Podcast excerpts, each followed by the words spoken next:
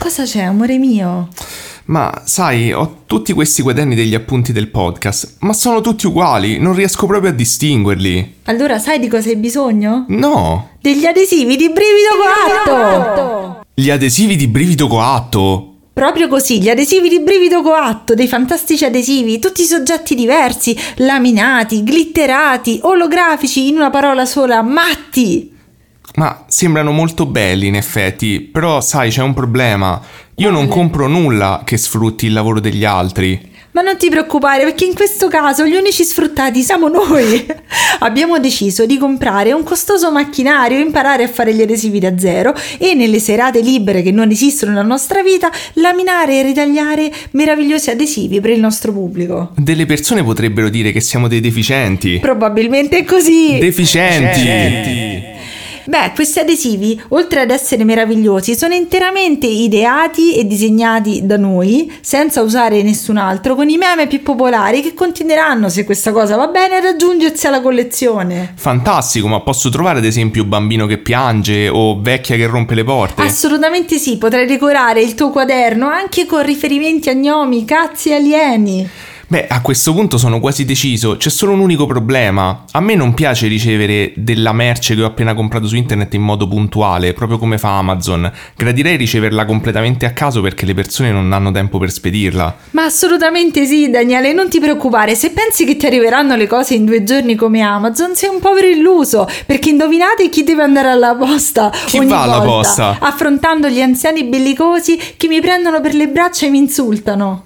Chi fa la posta? Proprio io! Quindi se vi aspettate una consegna veloce non è proprio il caso perché ovviamente con le ciabatte facciamo il podcast e con le ciabatte faremo questa impresa. Beh, a questo punto sono completamente convinto. Dove posso andare ad acquistare questi fantastici adesivi? Puoi seguire il link in descrizione oppure arrivare direttamente sul nostro Instagram per vedere i bellissimi soggetti e parlare di questa meravigliosa nuova uscita. Grazie Giulia, grazie. Adesso i miei quaderni sono finalmente tutti diversi. Ho qui le stronzate di Pulcinella. Non Oppure... spoilerare per i nostri utenti, Daniele caro. Lasciamo che vadano a vedere i soggetti da soli. Beh, quest'altro è molto bello, devo dire. Bravo, bravo, mi piace questa cosa. Beh, mentre mi godo i miei nuovi adesivi, a questo punto non ci resta che dire.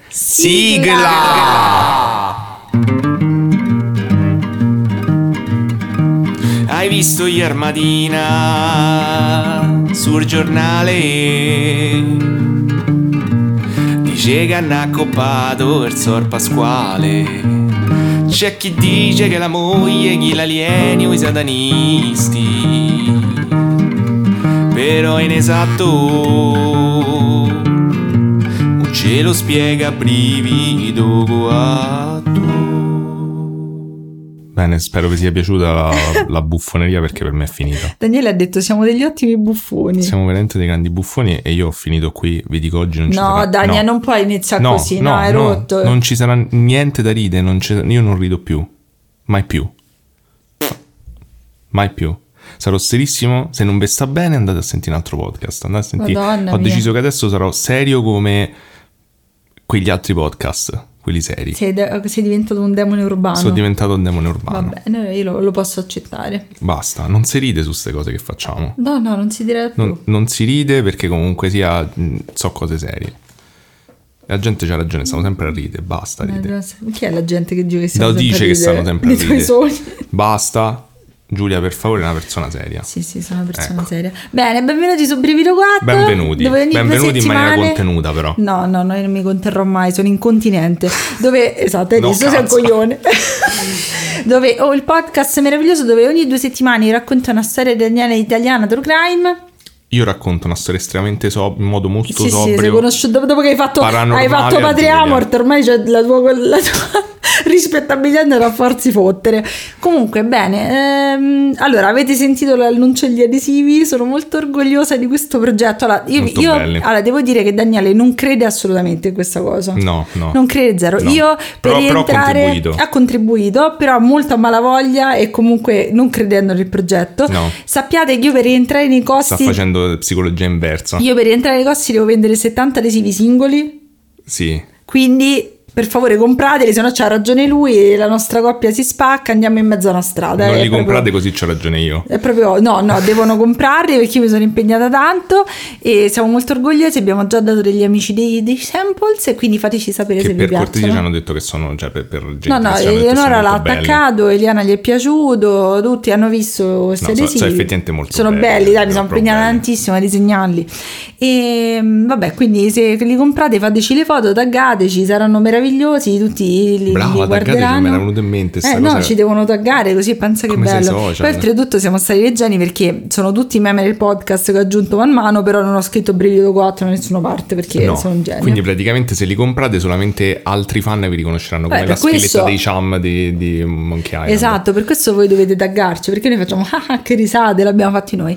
E vediamo, questo è un diciamo che abbiamo una quantità limitata, sarà un mese di prova, se va bene io vorrei continuare pia- man mano che escono meme ad aggiungere, Sì, tipo il du- bacio dubito- del Papa. Esatto, cioè dubito che accorrerete a comprarli, ma se lo fate comunque sia sappiate ce ne stanno pochi, quindi probabilmente. Sì, ce ne- vabbè, venite, raga. Li vendi- ah, un'altra cosa, non ho detto che li vendiamo in gruppi perché io per un adesivo solo non andrò mai alla posta davanti ai vecchi. No, c'è comunque un, come dire, un- bisogna trarre un bilancio tra il dolore che Sì, proverai e, cazzo, e il raga. profitto. Cioè, io ci vado io. Cioè, hai presente questi che hanno tipo il, il- il negozio di terzi che gli e gli spedisce le magliette? No, siamo noi che andiamo a fare tutto. Abbiamo fatto tutto. Noi mi sono imparato a usare sta cazzo di silhouette eh, Quindi vediamo gli, portrait. il- gli adesivi sono pure un pochetto artigianali. hanno- No, No, no, so molto be- no, bravi, no, molto s- bravi. no, no, se non, erano, se non erano fatti più che professionalmente non li avrei mai No, no, sono belli, sono belli, però io so- adesso so i difetti, tipo capite c'è sta il bordino leggermente... Ma perché sei psicopatico, Sì, però sono sì. perfetti.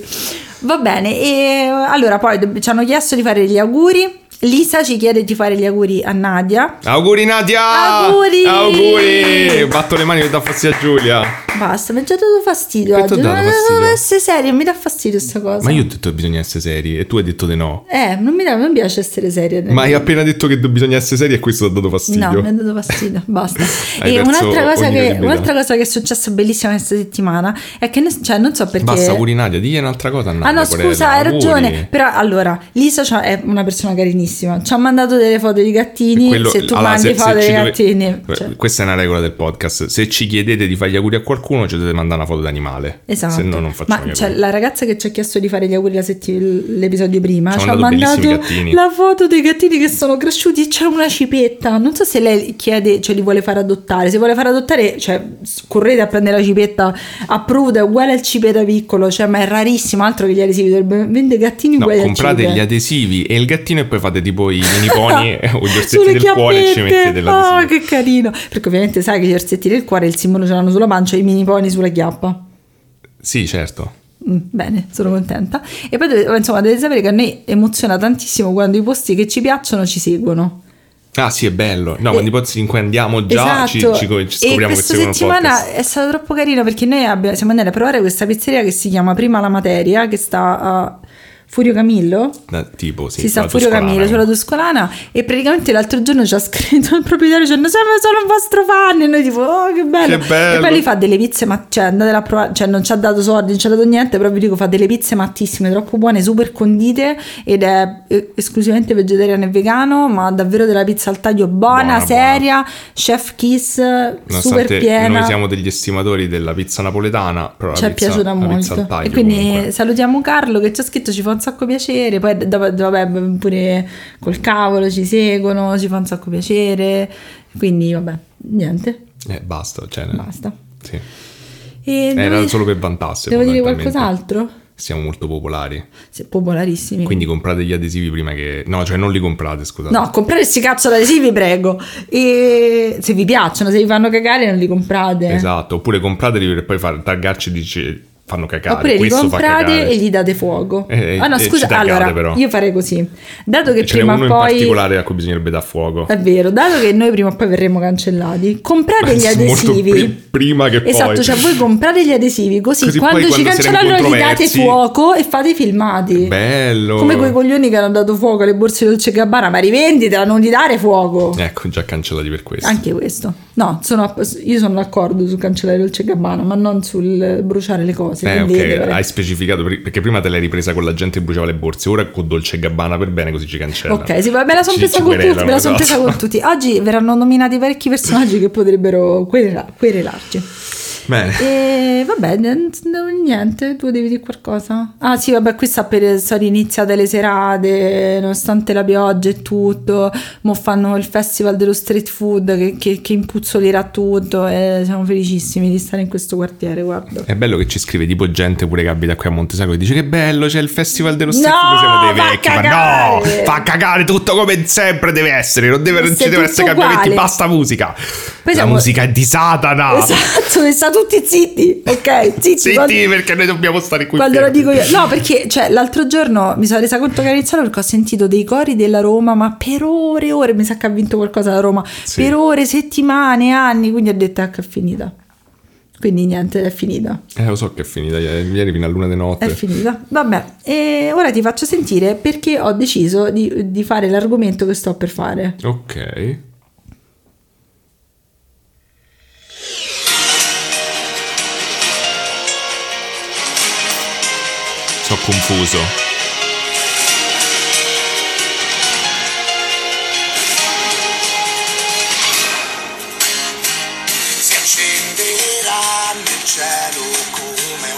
Promessa vedrai. Poco autotune,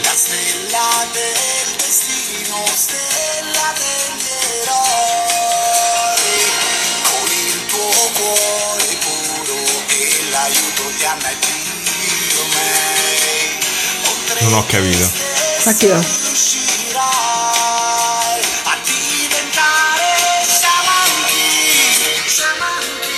Ok, quindi è Shaman King. Bene, allora ora vi, No, sono vi- vi devo spiegare. Scusa Daniele, Mi mi, dire dito il naso. bocca, in bocca era. Ok, scusa, vabbè, è uguale. E, Come mm, uguale? Vi devo spiegare il mio ragionamento. Allora, voi sapete, allora, io con Elisetta tutte le settimane mi sento e la povera Elisetta... Non quella Elisetta. No, l'altra Elisetta, Elisetta a me non mi vuole perché non ho l'eyeliner. Però insomma, con Elisetta che mi viene vero. Qual è l'eyeliner? Ah, vi ragione, l'eyeliner, mi sono scordata. Pensare quanto sono stanca. Comunque, eh, ci sentiamo sempre con Elisetta. Allora gli ho detto, Elisetta, voglio fare una cosa trash. Lei mi aveva detto, sì, dai, allora ti do dei consigli. Poi ogni due secondi io cambio argomento. Quindi scusami, Elisetta, pubblicamente ti chiedo scusa perché mi dai consigli e poi io me ne fotto, ma eh, avete Vabbè, capito che è la mia vita. Quindi il mio ragionamento è stato questo: io volevo fare le persone che portano sfiga nel mondo dello spettacolo. E Marco, e Marco Masini. Perché che no, per che me portano sfiga, che dicono che che, dicono che portano, portano sfiga. E tipo per me Marco Masini era quello eh, che cantava le canzoni con le parolacce, no? tipo bella stronza, Vaffanculo, vaffanculo, tutte cioè, quelle belle tutti, certo. canzoni. E me lo- sono ricordato e ho detto fammi vedere quali sono le altre persone che dicono che portano sfortuna. Due le abbiamo già fatte perché erano Dalida e Tenco. Eh, tenco. E gli altri due sono Marco Masini, che magari lo faremo nel quelli di futuro. Loredano a un certo punto? Sì, no, no, no, lui no. No, ok. E poi, insomma, era ehm, Marco Masini e poi Mia Martini. E allora ho detto, sai che faccio? Io faccio Mia Martini perché ci sono un sacco di... Cioè, non è trash ovviamente, cioè è trash il, concerto il concetto che le persone portino sfiga. Eh, sì. Però non me ne frega un cazzo che ho detto che maggio sarà trash. Oddio, certo, vi ho fatto sentire la sigla di Shaman King, quindi magari abbiamo iniziato Eh, bene. io non, vabbè, sì, esatto, sono un, po', sono un po' confuso, però mi lascio guidare da. Perché quando, cioè, quando ho letto il nome suo ho deciso di farla perché a Ma di parte... Shaman King? Sì, di Shaman King. Parliamo di Shaman King. Che poi io Shaman King ho letto poco il manga, non l'ho mai visto l'anime. Però Ma so di quello che... di Naruto? No, è di un'altra persona. È Però, però l'hanno interrotto perché non ha avuto tanto successo. Lo stanno a rifare adesso. Ma chi se ne frega di Shaman King? Cioè, se vi piace Shaman King, liberissimi. Però insomma, quando ho letto il nome di Mia Solo Martini. Dragon Ball si parla qua. Sì, solo Dragon Ball. Non lo so, cioè, non ho nozione di Shaman King da, da- da dirvi. Mm, ma Parla è di fan- bello? Di che parla? Ma all'inizio era, Di- era di- carino, di fantasmi, di esorcisti, di fantasmi. Di, di re sciamani? Boh, non... Può essere nella mia parte? Ah, può essere, puoi fare Shaman King te. Potrei. Vabbè, comunque, insomma, vi, vole- vi stavo a dire. Praticamente ho deciso di fare Mia Martini perché, vabbè, a casa mia, a mia madre piace tanto Mia Ah, non ho Martini. capito che stai a fare Mia Martini. Ma ti ho detto faccio Mia Martini quattro Eh, volte. un po' distratto Eh oggi. no, devi fare una cosa, Daniele, Eh. non fare il Red e Toby della situazione. Che tu cos'è il Red Dead Toby? Come l'altra volta Il che hai cane- fatto sto i lunga pipa. Tu posso- Vabbè, ascoltami. Eh. Vabbè, praticamente quindi ho deciso di fare Via Martini perché da una parte a casa mia è sempre stata molto apprezzata, quindi a me, a me piacciono molto le sue canzoni. Poi ci sono anche legata per un ricordo un po' triste perché mh, dovete sapere che io 3-4 anni fa ho avuto un momento molto difficile, sono stata molto male, non riuscivo a fare niente, stavo a casa e piangevo queste bellissime attività e per tirarmi un po' su di morale ho fatto come facevo quando ero piccola che mi vedevo la televisione trash e in televisione passava o su Rai Play, insomma ho beccato che c'era una biopic su Mia Martini, quindi me la sono vista e mi sono rimaste un po' di domande, quindi ho detto senti cerchiamo di risolverle, sfruttiamo, sfruttate il fatto che è un podcast e ci sono degli elementi interessanti o anche un po' true crime, quindi andiamo, che dici? Ok, non so perché con sto incipit che hai fatto già mi prefiguro una puntata triste. Beh, sarà un po' triste. Va bene, allora cercherò Aspettate di, di ma- metterci suoni di scoreggi a caso. Aspettate, mi avvicino all'iPad perché oggi ci vedo particolarmente male. Vai. Bene, le mie fonti sono, non c'è le stronzate di Pulcinella, non lo so, cerca stronzate di Pulcinella mia per- Martini, magari ma c'è. perché non lo metti? Cioè, Perché perché, l'ho me- almeno fai finta. Perché l'ho messo negli adesivi.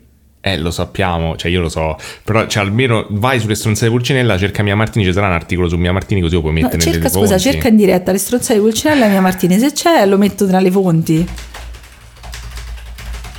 Cioè... Ah, c'è. Sì, eh. C'è. Hai visto che ci sta? C'è, però si parla della canzone napoletana. Ah, ma è proprio su Forum Free le stronzate di Ma Pulcinella. certo, cioè io- tu pensi che io ho le fonti di merda, guarda lo sfondo con i tulipani e le farfalle. Allora, diciamo che l'unica cosa che c'è è un tizio che ha fatto un post con un titolo a caso che include il nome di Mia Martini e poi c'è un video non disponibile come testo. Però per me è abbastanza come Sì, fonte. sì, pure secondo me lo mettiamo. Quindi le stronzate di Pulcinella, TV2000 che ha fatto 270.000 eh, trasmissioni su questa cosa, Wikipedia, Racconti di vita che era una trasmissione della RAI, il sussidiario, Sky DG24 e Top Secret, che anche questo era un programma televisivo. Mm.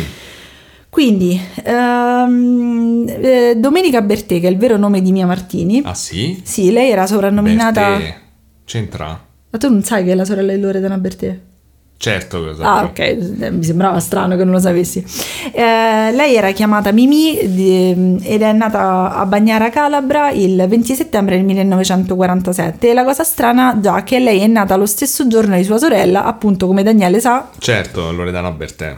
Lei è la seconda di quattro sorelle e lei ha un, diciamo, un legame estremamente forte e ogni volta che si parla di lei molto spesso le sorelle vengono intervistate perché comunque ci sono, vedremo poi, ancora molti punti irrisolti sulla, sulla sua morte.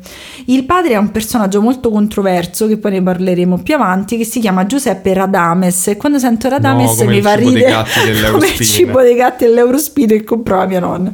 Ma queste sono altre meravigliose storie e mh, eh, Giuseppe Radames Bertè era un insegnante e poi preside, eh, insegnava il greco e il latino e la madre invece si chiamava Maria Salvina ed era una maestra elementare che però aveva eh, un, cioè voleva diventare una cantante in gioventù e lei suonava benissimo la fisarmonica, Mm. che però era importante negli anni perché faceva subito Ma pure balera. adesso, guarda che cioè, se suoni la fisarmonica è una delle eh, attività musicali più remunerate in assoluto. Non lo sapevo. Allora, se non Tutte c'avete- le sagre dei paesi Allora andiamo a fai. suonare tutti la fisarmonica.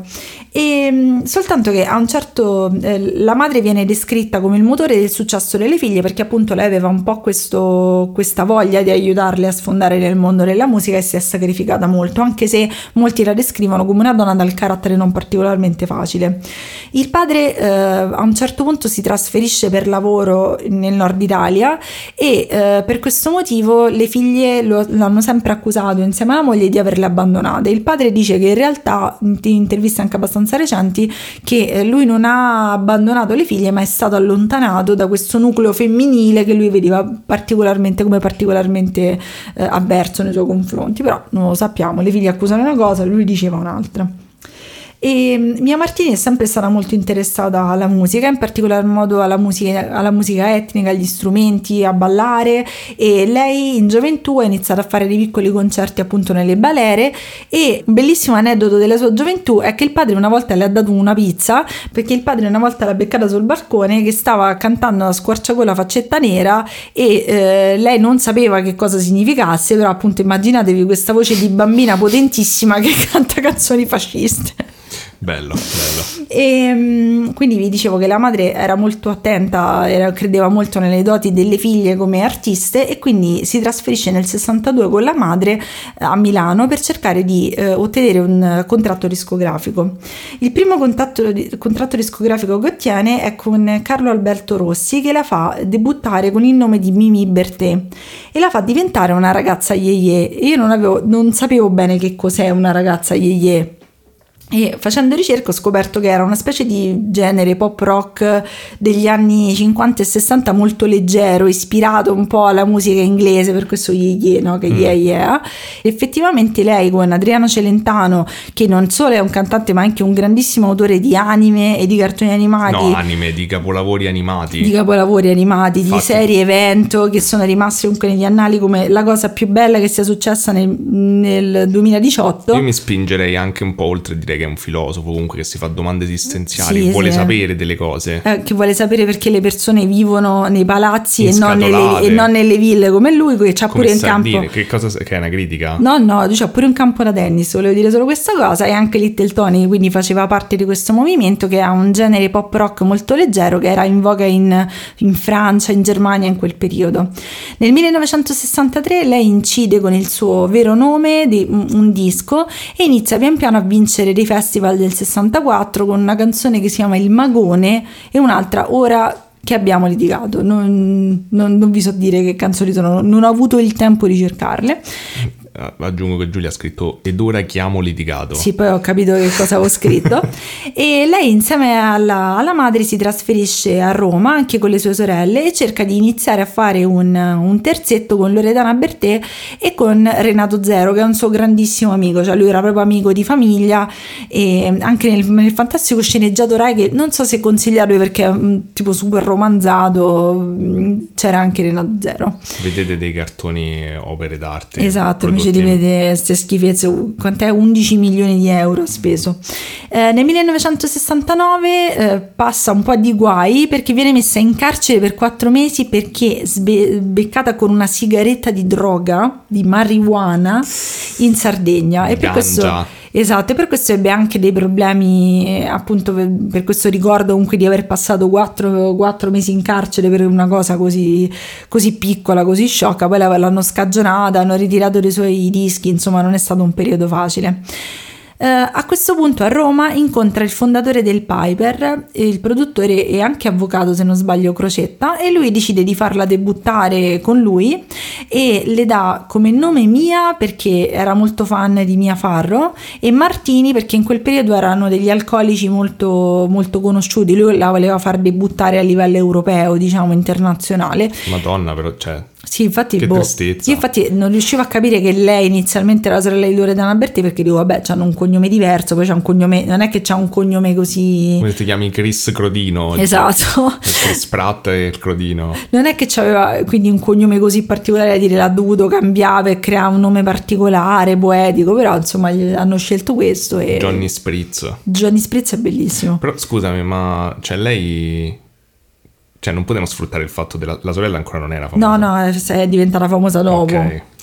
Eh, nel, nel 1971 fa il, il suo primo grande successo che era Padre davvero che appunto affrontava dal punto di vista di un adolescente il difficile rapporto col padre possiamo dire anche in maniera un po' autobiografica e vince il festival del nuove- delle nuove tendenze di Viareggio però appunto cioè, mi meravigliavo a questo punto perché non fanno altro che fare festival e premi in Italia in quel periodo non è che adesso ce ne stanno più così tanti forse questo di Viareggio c'è ancora In realtà ci stanno, però penso che siano molto meno tipo pubblicizzati. Castrocaro, tutti quei festival lì in quegli anni. E, e lei era viene... anche secondo me uno degli unici modi che c'avevi sia per emergere che per eh, far sentire la musica. Cioè oggi c'è Spotify, comunque c'hai tutta la parte. Sì, che poi Spotify non penso che serva molto per emergere con la musica oggi. Beh, se- Scusate la mara critica al mondo delle- della canzone italiana. Vabbè, diciamo che non lo so, cioè in un, certo... Vabbè, qui questa, partiamo col discorso musicale che Forse il festival di Viareggio era come avere una canzone virale su TikTok adesso. Eh sì, una cosa del genere. Cioè, anche oggi ci stanno i... Cioè, penso che insomma oggi la, la partita si gioca su altri territori, altri terreni. Lei comunque per, per riprendere se non mi perdo che già sto a fare una fatica è mattina però mi sembra che sono le 10 di sera eh, lei inizia anche a collaborare con Baglioni in quegli anni perché lei viene notata in particolar modo per la voce che è molto particolare per il suo look che era molto gitano diciamo per gli anni e, ehm, e per la sua struggente interpretazione con temi anche molto forti complicati. Ed esce il suo primo album che è un concept album che si chiama Oltre la collina e ho trovato su Wikipedia che è anche uno dei primi conce- concept album che hanno mai fatto in Italia. Mm. E, e infatti le canzoni sono anche, parlano di suicidio, di difficili rapporti familiari e sono anche state Anzi, censurate. anni 70. Sì, erano gli anni 70, quindi era molto Poi c'erano avanti. un sacco di, di prog comunque già. Eh, però dicono che strano. forse è, forse è il primo concept album popolare Eh, degli forse anni. pop, sì. Nel 1972 insieme al suo manager Crocetta passa a Ricordi, quindi inizia ad avere sempre più successo e, a collaborare con eh, case e produttori sempre più conosciuti e canta una delle sue canzoni più conosciute che è Piccolo Uomo, che la consacra appunto come una cantante affermata e è molto molto amata dal pubblico. Ottiene il disco d'oro e inizia ad avere successo in Germania, Francia e Spagna. Nel 73 esce Minuetto, un'altra sua canzone famosissima, Che io le conosco tutte. eh. tu le conosci tutte Sì, assolutamente. Per- In questa canzone ha collaborato anche tra gli altri con Califano che cambiò il testo della canzone per adattarlo alla storia proprio di, di Mia Martini, che era un- comunque un personaggio visto come molto solitario, come molto mm, sofferente. Il califfo. No, il Mia Ah, Martini. Mia Martini. Califo non ne so niente, magari lo approfondiremo in un prossimo episodio trash. Comunque inizia ad avere negli anni 70 successo in Francia, in Grecia, eh, iniziano a fare anche i primi spettacoli televisivi, viene nominata da mm, Sorrisi, TV Sorrisi e Canzoni come miglior cantante donna, eh, insomma ha tantissimo successo, ha anche comunque delle situazioni un po' complicate, lei comunque aveva molti debiti perché in, in quegli anni passò da Ricordi a RCA e questo passaggio tra una casa mh, discografica e l'altra le causò 90 milioni di lire di multa e un temporaneo ritiro di alcuni dei suoi album, quindi non era, non era tutto rose e fiori, era abbastanza complesso stare nel mondo dello spettacolo per lei. Nel 77 eh, rappresentò l'Italia all'Eurovision arrivando Già c'era? tredicesima, c'è un botto di tempo all'Eurovision e eh, inizia a collaborare nello stesso anno con Ivano Fossati. Ivano Fossati è, è stato il suo grande amore, hanno avuto un rapporto sentimentale molto molto complesso perché stando alle interviste lui era estremamente geloso sia di lei come donna sia di lei come cantante, Mm. cioè lui rosicava proprio che lei comunque era, era notata, amata da tutti, aveva amici famosi, era proprio, aveva un grandissimo riconoscimento e era così geloso che lei, lei adorava, adorava particolarmente la musica napoletana e aveva avuto la- l'opportunità di collaborare con Pino Daniele, però per la gelosia di Ivano Fossati ha ritardato molto questa collaborazione.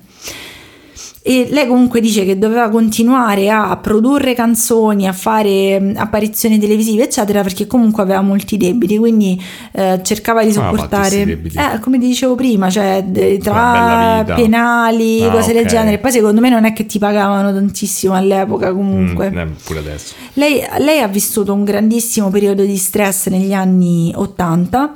Eh, lei nel passato aveva tentato più volte di partecipare a Sanremo, però ogni volta lasciava andare, cioè non, diceva no, vabbè, non ci partecipo, secondo me non è che faceva male. Mm. Però nell'82 eh, partecipa a Sanremo con una del- un'altra canzone molto famosa che non finisce mica il cielo, e che non ha avuto tanto successo nel festival perché era troppo raffinata, dicevano, Infatti, però... sa, Il titolo comunque è meglio del piccolo uomo. Sì, ma comunque è piccolo uomo, è proprio bella. Sì? sì. sì.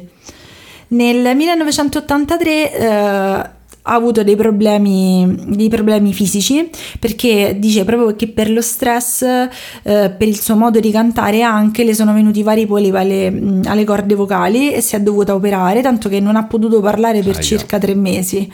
E eh, quindi in maniera definitiva decide di ritirarsi dal mondo dello spettacolo circa dall'83 all'89 per i problemi fisici, per liti- le liti con la sorella che in quel periodo era diventata molto famosa e comunque Loredana Bertè a detta di molte persone non è proprio una persona facilissima eh, con cui avere a che fare Comunque la sorella è diventata famosa col suo nome, quindi si poteva fare. eh, si poteva fare.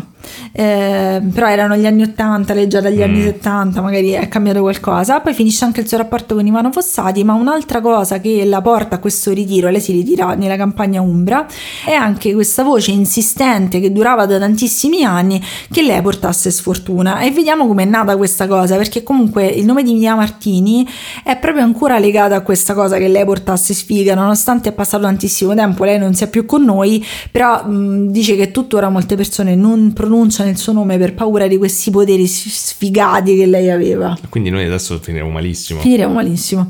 Però abbiamo già parlato dei quadri dei bambini che prendono fuoco, postato varie foto, abbiamo fatto di tutto. Eh, se fai anche l'episodio su quel paese è perfetto, così diciamo apertamente il nome di quel paese e andrà tutto bene. Eh, ma in effetti pensavo, forse se, tu, se noi portiamo sfiga a nostra volta, forse sei Si immune annulla, dalla sfiga degli si altri. annulla. E io questa cosa della paura delle persone che portano sfiga non l'ho mai capita. Ma perché il sinceramente. mondo dello spettacolo, c'è- tradizionalmente almeno c'è questo stereotipo del fatto che è molto superstizioso, no? Tipo il vestirsi di viola, ne- Sì, ne- boh. Cioè, effettivamente quando facevo teatro c'erano un po' ste cose. Sì, però dici, boh, cioè forse è, è tutto talmente tanto, cioè, tipo montato sul caso nel mondo dello, spe- nel mondo dello spettacolo perché c'è fortuna, Eh, per queste quello, cose sì, qua. sì, sì, sì. Però insomma, mh, sono riuscita vedendo queste varie trasmissioni televisive a capire da dove è iniziata sta cosa della sfiga. Nel 1970 lei ha rifiutato di collaborare con un certo Ciccio Piper. Un- Uno che si chiama Fausto Paddeu che girava proprio il Piper cioè, negli anni Mi chiedo perché facevano sti soprannomi all'epoca. Cioè, forse ci devono mettere un po' più cura. perché dicevano che stava Molto sempre al Piper sì, stava sempre al Piper allora Ciccio Piper eh, nome bellissimo Ma che, vabbè. insomma questo è andato da lei e ha detto si poteva "Senti, fare meglio nella mia modesta Sì, opinione. abbastanza. Lui è andato da da lei e ha detto: Senti, te devo dire una cosa, perché invece di fare tutte queste belle cose o queste grandi case discografiche, non vieni da me e inizi a collaborare con me facendo un contratto a vita? Ma chi sei tu, Ciccio Piper? Scusa, Esatto. permetto. Lei ha detto: Guarda, cioè, mi è sembrata una persona poco affidabile che oltretutto voleva vincolarmi a lui in questa maniera così estrema e quindi lei rifiuta eh, la proposta di questo Ciccio Piper. Però, che come nei giochi da Telltale, Ciccio Piper si ricorderà, ricorderà. di questa cosa. Ma lui si firmava Ciccio Piper sul contratto. Spero, spero di no. Eh, e Ciccio Piper presto avrà la sua opportunità perché nello stesso periodo, quindi nei primi anni 70, Mia partecipò a un concerto, alcuni dicono in Sicilia, Claudio Baglioni ha detto in campagna e io opto per la questione campagna vi- visto gli sviluppi di quella serata. Eh, fece quindi un concerto che finì molto tardi e i musicisti, che erano un gruppo romano di tre elementi che erano andati con lei, non volevano rimanere lì, con, eh, lì a dormire. Lei, lei aveva pagato un hotel, gli disse guardate voi avete l'hotel pagato, avete tutto vado." fatto, non andate via adesso, comunque molto tardi la sera, rimanete qui a dormire e domani partiamo.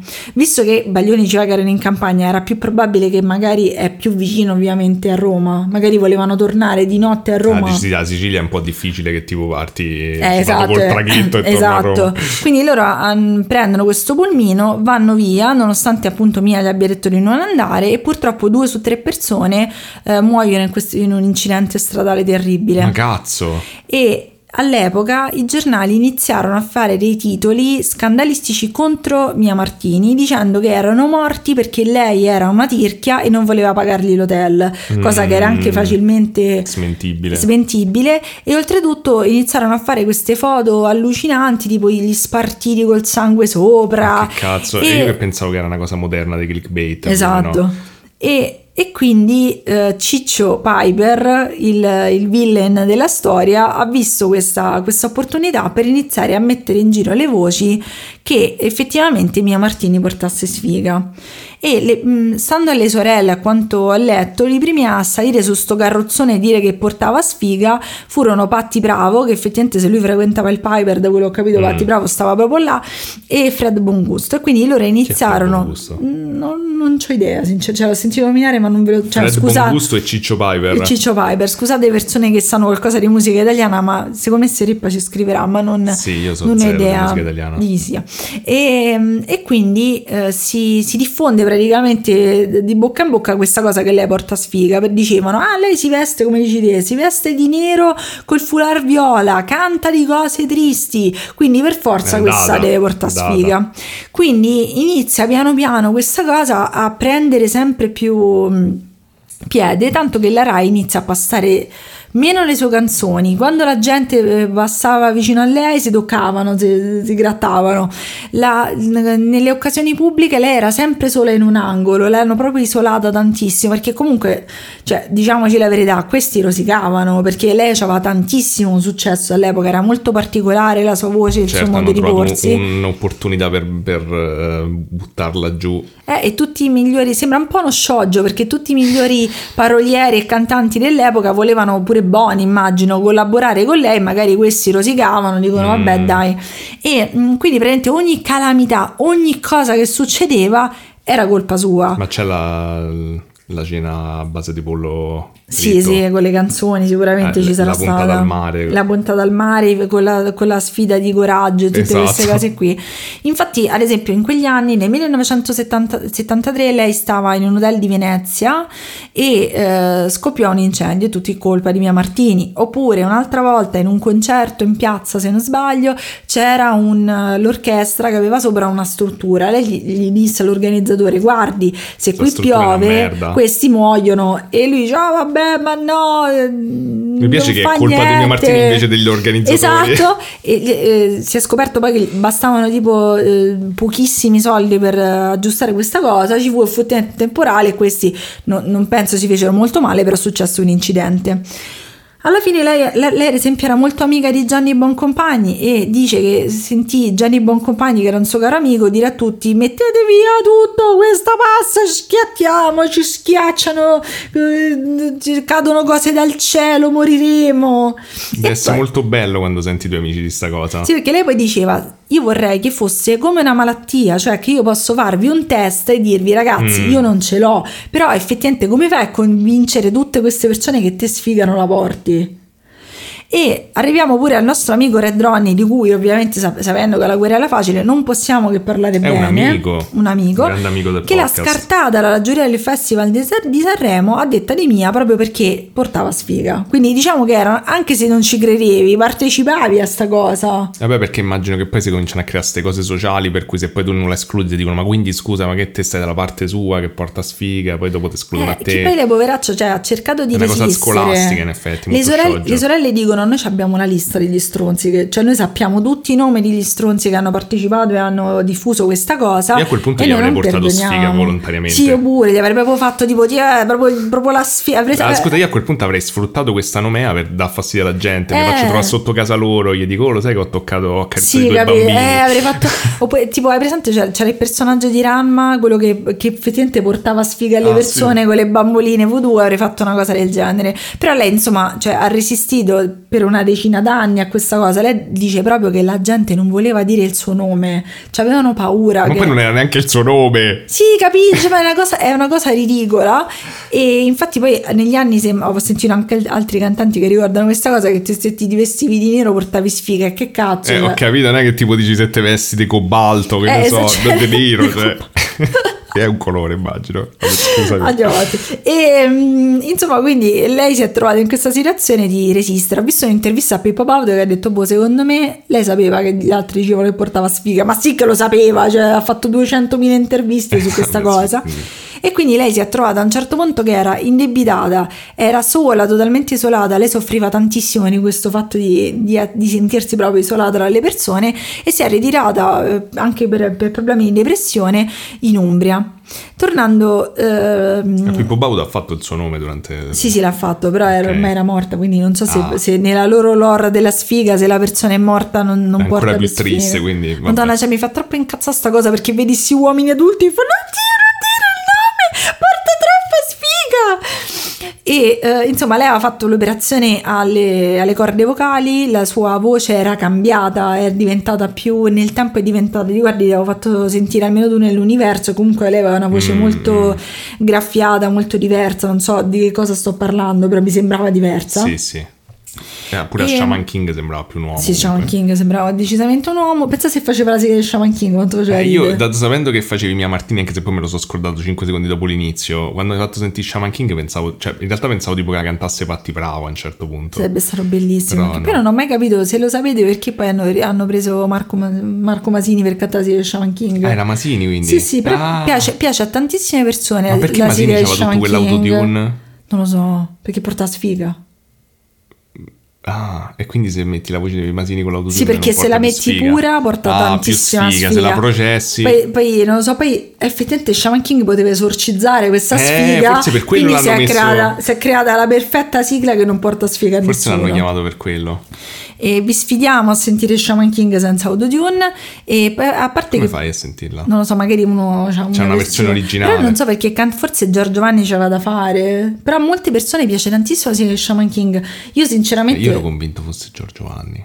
Però Giorgio Vanni se lo chiama in autotune. No, no, Giorgio Giovanni No, pare meno, dai, Scusa proprio- Giovanni, ci sta ascoltando niente No, ho offesa. capito, ma questo c'è proprio il cosiddetto scalino, cioè nel senso sta canzone era terribile, cioè poi- messa al 100%. Che poi io, io vi dico una connoisseur delle sigle, per me le sigle dopo gli anni 80 non hanno più valore, mi dispiace, ho una simpatia sicuramente per le sigle tipo di Terry e Maggie, di alcune di Cristina D'Avena, però già dai Pokémon in poi mm, ho- Mm, no, no, sono un po' snob su queste cose, scusatemi. Per l'ultima è Slayer, per me ne abbiamo già No, quella è la più bella di tutte, la sigla migliore. Fateci sapere, però ce lo dite sempre le vostre sigle preferite, ma riditecelo. Quindi lei nel, 1800 nel 1900, in quegli anni, insomma, scusate, stavo andando avanti perché sto leggendo, ehm, una delle sue sorelle l'ha ospitata per un periodo e gli ha detto, senti, ok, non vuoi più cantare, hai rinunciato, addirittura lei per un periodo rinunciò, la donna cannone era stata scritta per lei, da quello che ho capito. Da De Gregori. Sì, però lei non la voleva cantare perché proprio per questo fatto che si sentiva troppo questo peso del La mondo dello donna porta sfiga.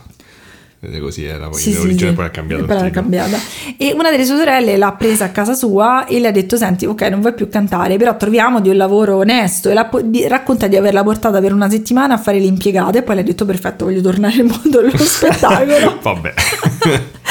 e mm, eh, nel 1989 hanno tentato di portarla alla ribalta. Un produttore credeva molto in lei, e quindi una casa eh, discografica minore, la, la Fornit Cedra, che non so che cosa sia, eh, decide di farla provare ad andare a Sanremo. E diciamo che lei aveva un po' tutti contro, perché da una parte la sfiga, posto peggiore. da una parte la voce sua era molto cambiata, quindi la gente non aveva tanto. mh, All'epoca penso che le operazioni alle corde vocali non fossero proprio il top, Eh, diciamo, ma come pure adesso. non ti riprendi totalmente. E nel, mm, ripresero questa vecchia canzone scritta per lei nel 1972, almeno tu nell'universo, che era una- non era mai stata usata, e praticamente fu un successo pazzesco, cioè perché effettivamente se senti quella, quell'interpretazione a Sanremo, cioè rispetto adesso che fanno le, can- le canzonette, le, le minchiate, era proprio una bella canzone, insomma. sto che poi oltretutto io non ho non, ho assolutamente cognizione di causa, però parlo come un'anziana perché mi identifico come tale.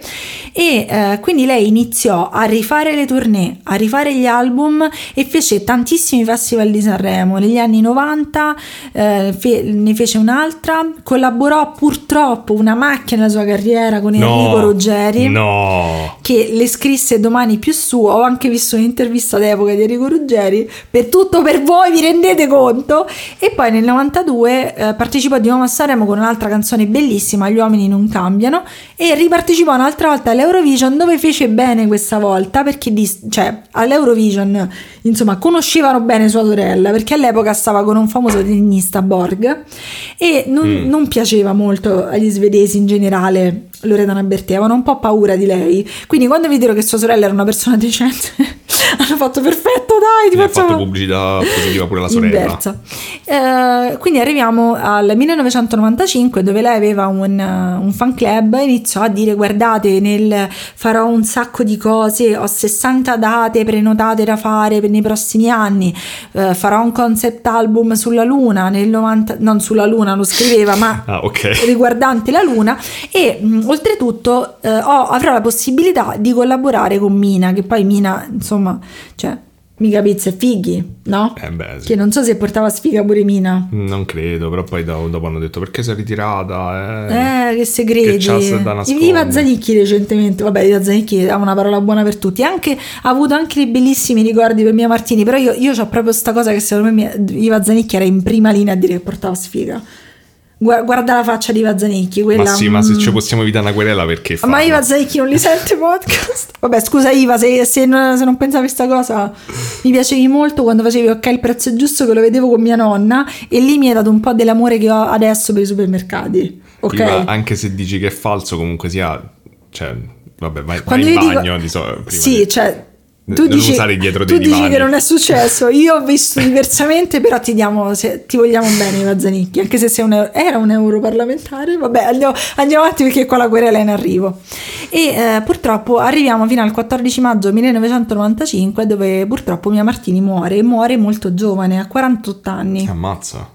Intorno alla sua morte c'è un sacco di casino perché eh, viene trovata a casa sua a Cardano al Campo, nella provincia di Varese, viene trovato il suo corpo. Purtroppo lei era morta già da tempo, era morta il 12 maggio. Minchia. Lei soffriva tantissimo. Lei, nonostante appunto sentisse l'amore del pubblico, aveva un sacco di progetti, lei sentiva tantissimo questo fatto di essere molto sola e Beh, però si era isolata. riscattata alla fine. Si era riscattata, però comunque aveva sempre questa un po', cioè probabilmente quando sei stata così tanto sola e isolata, Ti ce l'hai sempre la- l'ansia, il PTSD. quest'ansia, oppure magari sai un po' d'ansia sociale che ogni tanto devi ritirarti per Mm. Magari riprenderti. appena vai tipo a Sanremo vedi comunque qualcuno che si gira quando eh, passi e dici oddio. Eh.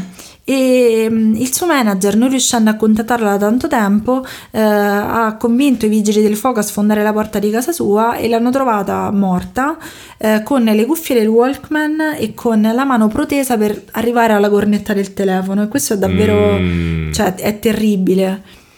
Eh, Quindi però sembra un malore. Sembra un malore, però se, se tuttora chiedete alla maggior parte delle persone come è morta eh, Mia Io Martini, vi dicono tutti suicidio, però non... Cioè, la cosa strana è che aveva dei progetti, stava ascoltando delle canzoni che avrebbe voluto fare di lì a poco, Mm. ha annunciato delle cose non, non tor- e non c'è nessuna lettera di E scusa, suicidio. E poi eh, come si sarebbe suicidata? Eh, esatto. le pillole? Dicevano, gi- girano molte voci perché comunque una cosa strana è che lei l'hanno cremata subito. Cioè hanno fatto un'autopsia, Mm. la bene e meglio, però non hanno fatto, ovviamente c'era, era un personaggio famoso, c'erano un sacco di domande sulla sua morte e l'hanno... l'hanno, l'hanno Hanno fatto sub- la tenco. eh, praticamente sì, cioè non hanno approfondito per niente perché ci- c'erano molte voci, in particolar modo c'era una voce di abuso di sostanze che però le sorelle smentiscono, però non, Non si sa. Non si sa, non, dicono sì, potrebbe essere, comunque a ucciderla è stato un arresto cardiaco, poteva essere qualsiasi cosa, però era giovane, era, Eh, era molto 48 giovane. anni. Un'altra voce era quella che avesse un, un tumore all'utero, però Beh, cioè, non ti por- cardiaco. è arresto cardiaco.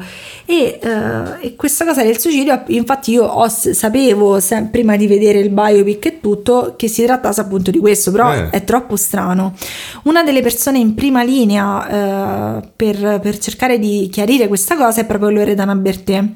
Lei immediatamente, ehm, appena ha saputo che la sorella era morta, ha iniziato ad accusare il padre perché Mm. Mia si era riavvicinata col padre recentemente infatti la casa dove è morta a Cardano al Campo era vicinissima alla casa del padre lei si era riavvicinata? Sì, Sì. però era vicina alla casa vicino vicina al al padre, padre, e un- un'altra cosa cioè lei si era avvicinata anche recentemente con Loredana perché lei aveva divorziato dal, dal tennista della discordia e le due avevano ricominciato ad avere un rapporto Loredana dice che lei non si portava mai il telefono non era una che staccava sempre il telefono quindi lei si sente in colpa per questa storia i cellulari C'erano. Penso di sì, 95 già c'erano. Forse se Eh sei nel sì, mondo... se sei famoso, sì, probabilmente. Però dice che lei staccava proprio anche il telefono di casa, quindi lei è convinta che la sorella stava chiamando lei per essere salvata da un malore. Mm. Però eh, Loredana Bertè non ci sta, cioè lei non, non accetta la questione del, del malore, dice che deve essere successa qualche altra cosa. Infatti lei eh, viene accompagnata all'obitorio da Renato Zero e all'obitorio incontra il padre. Radames. E quando incontra il padre lei inizia ad accusarlo di aver ucciso la sorella. Cioè Aia. lei è convinta che il padre che è una- un personaggio grigio che poi vedremo eh, sia stato il colpevole della morte della sorella. Tanto che lei inizia a minacciare il padre il padre dice che aveva notato che Loredana aveva delle scarpe particolarmente dolorose e ha visto che Loredana stava correndo verso lui per dargli un calcio nelle palle. Ok. Lui dice di essersi difeso, di, aver presa- di averla presa per i capelli per difendersi. Invece Loredana Bertè dice questa è la prova che lui era un uomo violento perché quando gli ho urlato che secondo me lui aveva ucciso mia sorella, lui mi ha subito picchiata. Però il risultato di questo alterco è Scusa, che Loredana... Zero? Sì, però non è riuscito a tenerla. Che no, dico, Loredana... avrà visto com'è andata.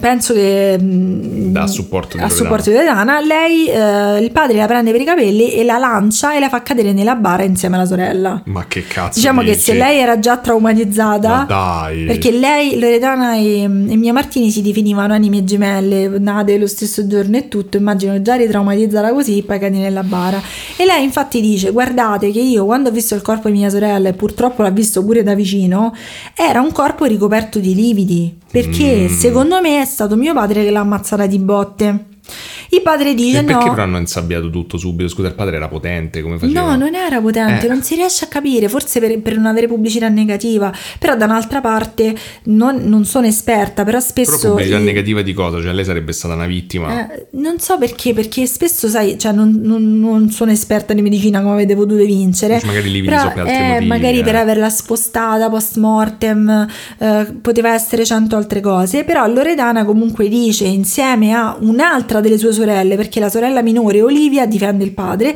dice che il padre era un padre padrone, era violento, le picchiava e picchiava anche la madre. Il- Questo però lo dice pure la, la sorella che difende il padre. No, la sorella più piccola dice che non è mai successo niente. Il Ok, padre aspetta, non era perché sono quattro sono- sorelle. Sono quattro sorelle. Ok, Tre ok. sorelle dicono mio il padre era violento, era un padre padrone, ci picchiava e picchiava nostra Compresa madre. Mia Martini. Esatto. Lei, vabbè, lei, vabbè, lei Cioè, perché era... hai detto tre sorelle. Vabbè, due sorelle. le Due sorelle- dico- due dicono che il padre è colpevole, ok, una sembra un Olivia, la problema. Sembra un problema di matematica elementare. Due Esatto. sorelle Allora, se dicevano c'hai due questo. sorelle, le dividi per Esatto. due.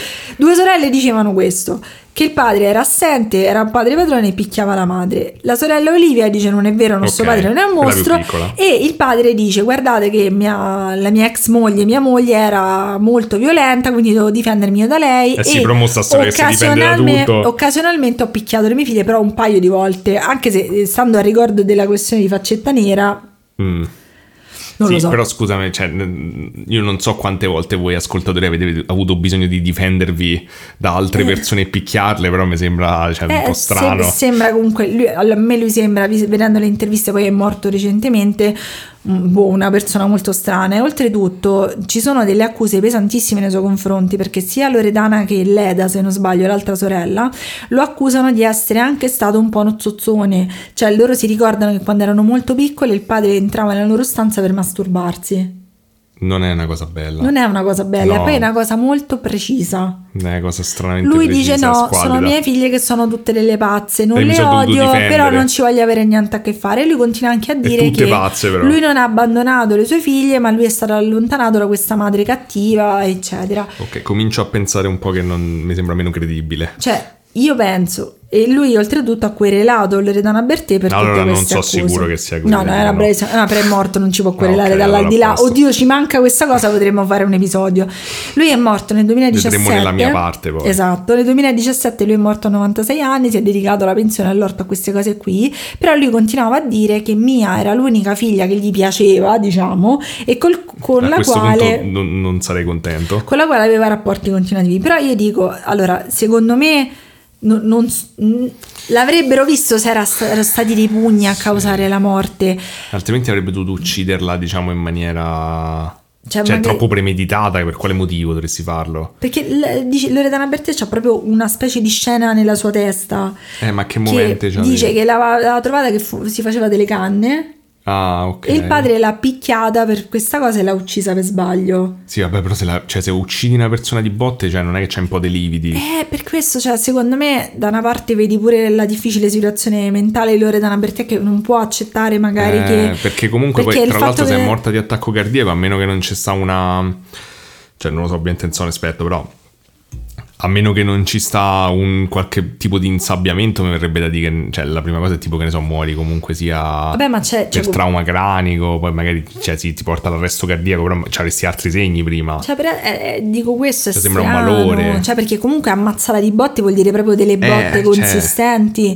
Cioè, poi... Cioè, metti pure che comunque siete da una spinta e cadi, che ne so, la classica cosa, il- tutto quello che so dai film, Sì, uno che spigolo. cadi, esatto, eh. cioè comunque sia, Però immagino sembra, si veda. però sembra che è morta mentre faceva qualcosa. Cioè, effettivamente immagino che se ti muore una persona cara è difficile accettare che purtroppo Eh, è successo sì, così. senza motivo. Però lei adesso continua a parlare, ci sono interviste di pochi mesi fa e continua a dire che il padre è, è stato il padre, che la sorella, che sicuramente secondo tutte può essere stato qualsiasi cosa, ma sicuramente non suicidio, perché lei era Beh, felice. suicidio a questo punto sembra di no. Sì, perché poi era pure strano che era il punto più alto della sua carriera, Sì, era tornata senso. dopo tanta fatica e comunque anche lei aveva rilasciato le interviste dove diceva che sì, il padre non era proprio una fantastica persona, quindi Cioè, poi per carità, alla fine non sai mai che cosa passa nella testa di una persona, però da- dalle cose che hai descritto, cioè il fatto che faceva piani per il futuro, che stava a sentire le sue Eh, canzoni. cioè- Poi vabbè può essere tutto, però ad esempio se vedete le interviste... cioè, scusa, però in realtà eh, se ti suicidi devi trovare comunque qualcosa, cioè Sì, non si sa con no, cosa no. è suicidato, non è che muori e poi lanci le pillole. Ma poi sai, cioè, so. pensi pure che era una cantante famosa che magari cioè, aveva un rapporto molto stretto Cioè, con i fan, dovresti- magari avrebbe lasciato una nota. Sì, ma poi perché dovresti eh, cioè, nascondere il fatto che ti sei suicidata? Non lo so, nel senso comunque se ti sei comprata due pillole che fai? Te ne compri solo due apposta per suicidarti, te, te prendi solo quelle e poi Eh, avresti trovato comunque sì, nel sangue. Ma, ma poi avere- cioè, aveva tanti, aveva delle persone che frequentava, era una professionista, avrebbero detto qualcosa, sì, è stata la droga. Cioè, è molto strana. Cioè, sia la questione della sfiga che la questione della morte sono le cose che mi hanno affascinata di più perché sono molto strane. Pure il fatto di comunque aveva de- sicuramente dei nemici, delle persone, però se sentire le interviste del padre sembra solo una, una persona che ha fatto tanti errori a mio parere e che comunque cerca di coprirli facendo un po' la, vi- la vittima diciamo secondo Il padre, dici? il padre però non penso che cioè ripeto si sarebbe visto cioè se, Eh, se- no. se- se colpisci una persona con rabbia la colpisci in faccia no perché vuoi vendicarti o comunque allo stomaco nel senso come hanno fatto a non trovare niente però Cioè, Loredana appunto, Bertone- hanno insabbiato non per qualche motivo che non è chiaro, oppure non. Che poi oltretutto l'hanno, l'hanno cremata da quello che ho capito dalle varie fonti che ho trovato perché lei voleva avere le ceneri sparse in Calabria perché lei era legatissima alla sua terra però eh, effettivamente l'hanno cremata cioè se, no- se c'erano tutte queste Eh, c'erano dei ipotesi se non l'avevano ancora cremata aspettate un attimo cioè così fai il, il tossicologico eh, analizzi Beh, bene il appunto, mo- corpo mo immagino che Renato Zero non si volesse ficcare in tutta sta faccenda, però lui pure ha visto il corpo. Eh, guardate, io tutto quello che ho cercato, lui non. cioè, ci sono delle interviste, eccetera, però mi sono concentrata solo sulla famiglia. Magari se volete, se andate, cioè, se andate a cercare Mia Martini su Mia Martini morte, tutte queste cose qua su, su YouTube, non ci, sono, non ci sono molti youtuber che se ne sono occupati, però trovate sicuramente delle interviste d'epoca. Però non, non avevo tempo di approfondire anche Vabbè, il no, zero. no, eh, perché sono curioso, magari Renato Zero che ha visto il corpo. Cioè, è strano che se Renato Zero ha visto il corpo e ha notato qualcosa di strano, eh, Sì, cioè sì. lui pure non- magari non è, non è stato vocale nel dire, guarda, almeno una volta, guardate, effettivamente era proprio strano, no? Sì, ma cioè, sai, magari mh, è, un- è una storia strana perché poi oltretutto cercando anche cose mh, si trova meno, ris- cioè ad esempio Tenko ho trovato tantissima Eh, vabbè, roba sì. all'epoca, eh, anche sulla- sulle- su tutte le cose che non tornano, però su di lei mh, c'è, c'è proprio la Forse c'è famiglia. meno dubbio, cioè sembra come se solo la Bertè comunque che... Eh, però la famiglia continua, cioè, Beh, una, una sorella neanche. Eh sì, è molto strana come storia. Poi ci sono tan- tante persone che sono fan da tanto tempo, quindi sicuramente magari se siete appassionati avete una visione più ampia. Però devo dire che mi è piaciuto un sacco approfondirla perché la trovo davvero un, un modello, una donna fighissima. Mi è piaciuto un sacco. Beh, poi comunque come artista effettivamente ha fatto de- delle belle canzoni. Magari approfondire anche le canzoni se ne conoscevi una. Ne conosco no, dai, da due. Eh, vabbè, allora è fatto. Però quelle che conosco comunque sia sono belle, dai. Mm. Anche tu c'è Shaman King da farmi ascoltare. Sì, è, è sicuramente meglio di Loredana Bertè. Allora, per te ha No, fatto... Che, che canzone ha fatto? Il mare Vabbè, d'inverno? a parte, a parte la barca va. No, non è lei. No, Orietta Berti, perché ok, insulti sbagli Orietta- Tu non Berti. puoi insultare Orietta Berti. Orietta Berti è il tesoro italiano. Vabbè, comunque sì, allora non so neanche che ha fatto Loredana Vabbè, ha Bertè, fatto che ne so. Mare d'inverno, non sono una signora. Beh, non sono signora neanche Vabbè, però era, cioè, tu devi pensare che Loredana Berti era, era negli anni Ottanta, era già diversa la musica. Non lo so.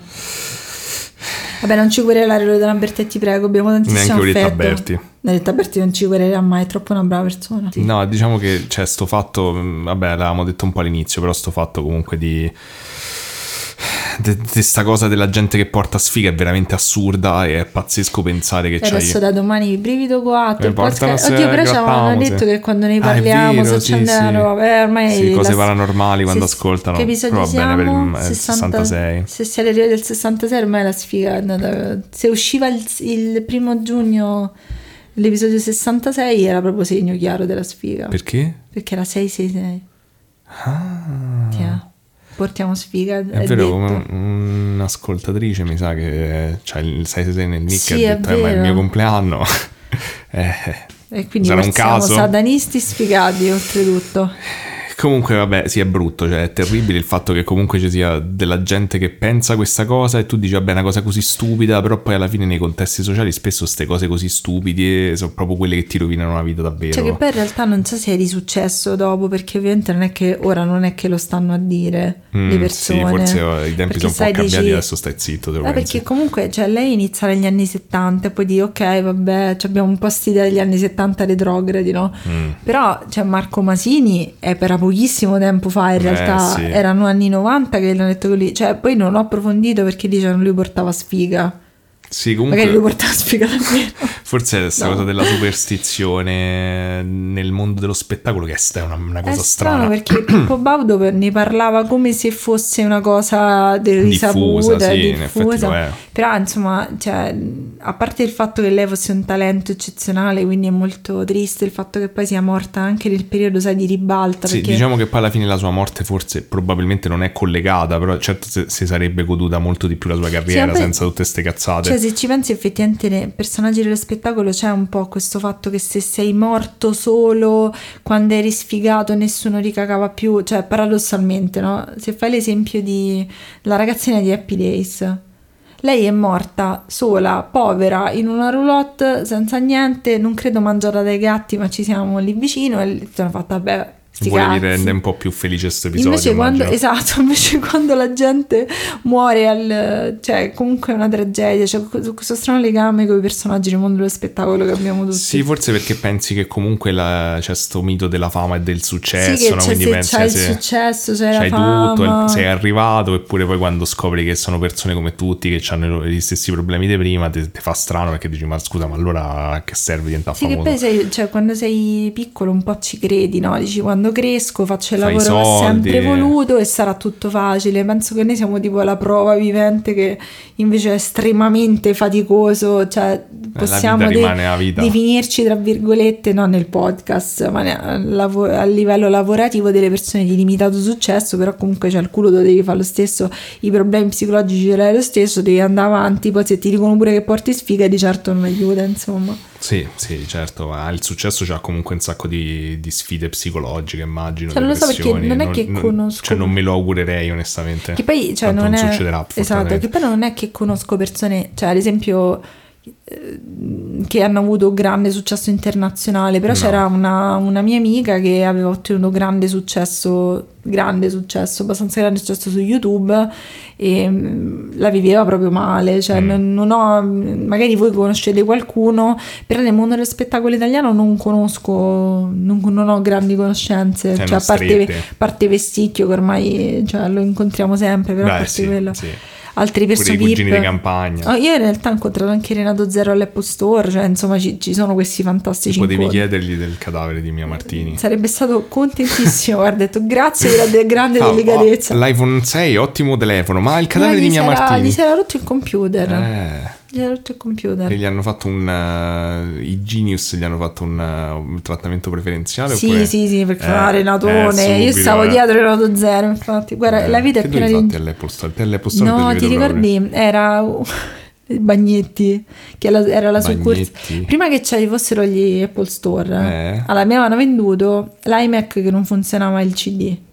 Oddio, pensavo Ti quanto stiamo a parlare indietro, è vero, c'era il funzionava CD-ROM che non CD. funzionava. E allora invece di non c'era l'Apple Store vicino casa perché non c'era neanche Porte di Roma, quindi sono andata a questo posto, zona simil Parioli, che c'aveva, ti riparavano una roba, poi me l'hanno riparato, però prima c'era Renato Zero ovviamente. Certo, sta, questo aneddoto potete tenere per la parte Patreon. Eh? È Guarda, vero, gratis regalo. così. eh. Andiamo, andiamo avanti che so le, Vabbè, sono tardi. le 3 del pomeriggio ancora non ho pranzato. Cioè, ma io cosa faccio per voi? L'unica cosa che voi potete fare è lasciarci una recensione, comprare gli adesivi e tutte queste cose qui. E Perché, poi andare su Patreon, darci i soldi lì, insomma, dateci tanti soldi perché comunque siamo delle posti. persone altruiste e meravigliose. Sì, sì, perché noi facciamo un sacco di cose fighe. Però c'era qualcuno che pensava che il podcast fosse il nostro lavoro. Mi è tornato Sì, questo varie ricordo. volte. E Lo comunque, facciamo male in questo caso. e comunque, non subirci gli appunti. E comunque se ci volete male, dato che abbiamo appena detto che i soldi probabilmente non solo non fanno la felicità, Eh. ma fanno anche la miseria mentale. Esatto, fateci diventare molto miserabili dall'inglese. E allora esatto, se ci volete male dateci dei soldi perché probabilmente ci, ci monteremo la testa e diventeremo mezzi matti. Così per strada ci incontrate, Sì, tieni sì. 50 euro. Schiaffi a vesticchio subito per, dirgli- per dimostrare che No, noi siamo come in prigione, che no. noi siamo di più. No, guarda, schiaffeggerei tutti tranne Vesticchio, proprio mm, troppo carino. Vabbè, arriviamo alla mia parte, quindi mi sa che ci, tocca. Dai, poi se la togliamo e poi se andiamo tutti a casa. Allora, ehm, questa settimana mm, parlo di un personaggio che stranamente mi è stato suggerito... No, Dania, quello ci querela. Questo è il temporale. Il temporale. Quale- Appena detto ci- querela c'è Eh, stato il temporale. Chi ci querela? Oh? Red Ronnie. Mi sono sentita. No, no, no, non parlo di Red Ronnie. È uno che querela. Mm, Secondo me no. Secondo me dovremmo No, informarci secondo me no, secondo me no, non più di altri. Eh, però è uno che comunque sia mi è stato, cioè è una figura un po' de nicchia secondo me, però Mm. mi è stato, probabilmente poi vedremo perché, suggerito da vari di voi Mm. e, e, mm, in realtà lo userò un po' come un pretesto per par- introdurre un tema di gnomicazione di cui non abbiamo mai parlato fino adesso in effetti. Hai la mia attenzione. E non è I cazzi, non è Eh, cazzi. cazzi. Anche se, secondo me... Ehm, Non lo so, ogni volta, cioè, non, non, non reagisco neanche più perché tanto ogni volta mi, mi, mi dici Vabbè, come le stronzate di Pulcinella, i cazzi per me sono le due stronzate di Pulcinella. Dai, le dobbiamo fare una volta. Se no, poi fa come faccio io. Dire che uno dei nostri ascoltatori può venire a fare un episodio di cazzi per te. Mm, Guarda, il problema... Cioè, senza mostrare i cazzi. così. Allora, secondo me il problema dei cazzi, adesso devo essere onesto, è che come appunto se abbiamo fatto la storia dell'ufologia, è la stessa cosa per l'ufologia. Io ormai ho creato troppa aspettativa su sti cazzi e cioè non, non potrò mai incontrare Oddio, la è vostra se aspettativa, uno- quindi è ecco. meglio non farlo mai, è meglio continuare a mentire perché Ah, ormai ecco è perché troppo... la gente ti manda immediatamente le dick pic quando stai su un social. Perché dice: Se io Se aspetto io a aspetto, mandarla, poi dopo tu ti fai delle aspettative è sul la, mio dick l'attesa della e dick ti mando subito la pic. pic. Esatto, non è l'attesa di dick È il pic, desiderio è la lunghezza che del pene stesso. Sì, con questo vi lascio. Va bene. E comunque, quindi introduciamo un tema che non, non ho mai discusso prima. E, mm, però prima di tutto ti faccio vedere delle foto eh, della persona di cui andrò a parlare Mm. oggi perché è stato il primo impatto che ho avuto e forse, ma non so, non voglio, non voglio dire nulla però ecco. Ma è Fedez. No, sì, è Fedez e la Ferragni, ma è quella la persona Ma vicina. no, ma è incollato, dai. No, sembra incollato, ma non lo è. Ah, ma Come fa a avere sempre- Lo sai che oggi mi usciva un video il lato oscuro di Fedez? Sarà questo il lato oscuro di Fedez? Non credo che sia questo il lato oscuro di Fedez. Però guarda, cioè, guarda che sembra, faccia. sembra il Descrivi cattivo, la faccia. Sembra un cattivo. Sembra, del- allora, sembra quando su Paperino prendono i personaggi famosi e li rendono paperi senza becco. E ha un'attaccatura dei capelli da persona malvagia. Lo vedo anche con un mantello con un iniziale sopra. Secondo te di queste due foto dove era più giovane? Qui. No, era più giovane sotto. Ma vabbè, si è fatto un trapianto di capelli. Eh, Eh, secondo scu- no, forse, secondo non la lo mia sappiamo, opinione. non lo so. I capelli crescono anche al contrario. perché? Magari ho sbagliato. Che poi io sto vedendo, io lo ammetto davanti a tutti, io sto vedendo la seconda stagione di Ferragnez perché voglio farmi i cazzi di loro e poi parlarne con la mia barista. Eh, vabbè, ti divertirai un po' forse in questo episodio perché c'è San Fedez comunque compare un po'. Ma tu fai molta fatica a non chiamare la Fe- FedEx Fedez adesso? Mm, no, Ok. no. Non credo. Ehm, allora, È il numerologo? no, non è il numerologo. No, perché loro hanno un numerologo di fiducia. È il numerologo. Cioè, non è è il numerologo. No, non è il numerologo. Non sapevo che fosse un numerologo di fiducia, però. Però mi sono ricordata come se fosse la cosa più Vabbè, abbiamo parlato per due ore della, della foto che Vai. loro non vedono, quindi no, Ok. parliamo del professor Valmaggia. Chi è il professor Valmaggia? È questo. Ne so veramente poco perché non si sa niente di biografia, niente. Ho cercato di trovare delle informazioni, ma non condivide molto sulla sua vita per- personale. Però quello che ti posso Sarà dire. un podcast avvincente. Sarà bellissimo. Quello che ti posso dire è che è di Varese, in particolare del Gavirate, che non sapevo manco dov'era. Non so quanti anni ha, non so se è sposato, non so, c'ha- non so Hai niente. non so qual è la, la sua formazione. So che è un ipnologo specializzato in past life Eh, regression. calla! Quindi nelle Finalmente regressioni l'hai vite passate. Esatto, che è un tema di cui effettivamente non abbiamo mai parlato fino adesso. Ne abbiamo parlato però velocemente. Abbiamo parlato? Que- quel tizio degli alieni. Ah, sì, Eh, dici di, di Malanga, ok. Esatto. E... Ti sei scordato di lui? Sì, mi ero totalmente scordato di Malanga. Cioè, no, no, sì. eh, Diciamo che Malanga però è, è- è effettivamente fa le ipnosi in Italia, però è concentrato sulle abduction, Mm. meno sulle past life regression. Invece lui è proprio l'esperto di regressioni alle vite passate. Ok, che c'entra Fedez? E mo ci arriviamo. Allora, Guarda quanto mi sei pop ma oggi. ci arriviamo molto, molto tra molto Ah, perché devo ok. fare un sacco di A- filler. avve- avvertimi quando sì, te puoi dormire nel frattempo. Madonna, ho, fi- ho finito totalmente le energie. E no, ovviamente non ho mai parlato del tema, quindi vedevo un attimo spiegare un pochino di che si tratta, che cosa sono le, le past life regression, eccetera. Quindi Mm. cominciamo da carissimo amico, non perché ci abbia poche informazioni No, su no, questo Valmaggia, no, sì. ma perché mi sembra comunque importante introdurre il tema per la prima volta. E, mm, allora, diciamo che come funziona? Sta cosa è praticamente l'applicazione dell'ipnosi, tipo dell'ipnosi regressiva in particolare, eh, a cercare di studiare ricordi nella persona di vite passate. Probabilmente vi sarà già capitato il concetto, probabilmente vi sarà capitato qualche amico vostro che dice di essere una principessa. Sì, tutte le, tutte le amiche di mia madre dicono di essere principesse di, di, di, di varie nazioni. Esatto. E, però da dove parte questa roba? Allora parte in realtà eh, da una cosa meno conosciuta, facendo ricerche ho scoperto, da un certo di- tipo che si chiama Asa Roy Martin, Mm. che scrive nel 42... eh, Vabbè, non è così, pensavo molto più antica. No, no, infatti scrive nel 42 un, eh, quello che credo sia un libro o una pubblicazione comunque che si chiama Researches in Reincarnation and Beyond, quindi ricerche nella reincarnazione e oltre. E, però in realtà questo libro è la, diciamo, la, mm, come dire, il risultato delle sue- dei suoi studi che in realtà sono cominciati nel 1928. Ah, ok, già quindi prima. parecchio tempo. E, mm, lui è nato nel 1887 in Colorado e praticamente era un, un professore di- del business college, che non so cos'era nel 1800, però tipo una scuola immagino per imprenditori, comunque Forse, abbastanza forse tipo altolocata. scuola professionale. Eh, però sì, forse può darsi, sì. E- ma soprattutto era un massone. Ed era pure parecchio cristiano, credo metodista, mi pare di ricordarmi. Ma, ma vanno bene le due cose insieme. Secondo me non tantissimo, però infatti ero sorpreso. Ehm, comunque, eh, praticamente il suo interesse per l'ipnosi di questo tizio nasce da quello che ho capito eh, quando praticamente stava con gli amici al college, a sto business college prima. ma che famo? Se ipnotizziamo? Eh, praticamente sì, perché loro hanno detto, senti, l'ipnosi all'epoca era immagino abbastanza, non nuovissima, però insomma era Eh, ancora ma un po' cutting edge, era ancora una cosa, diciamo, di moda.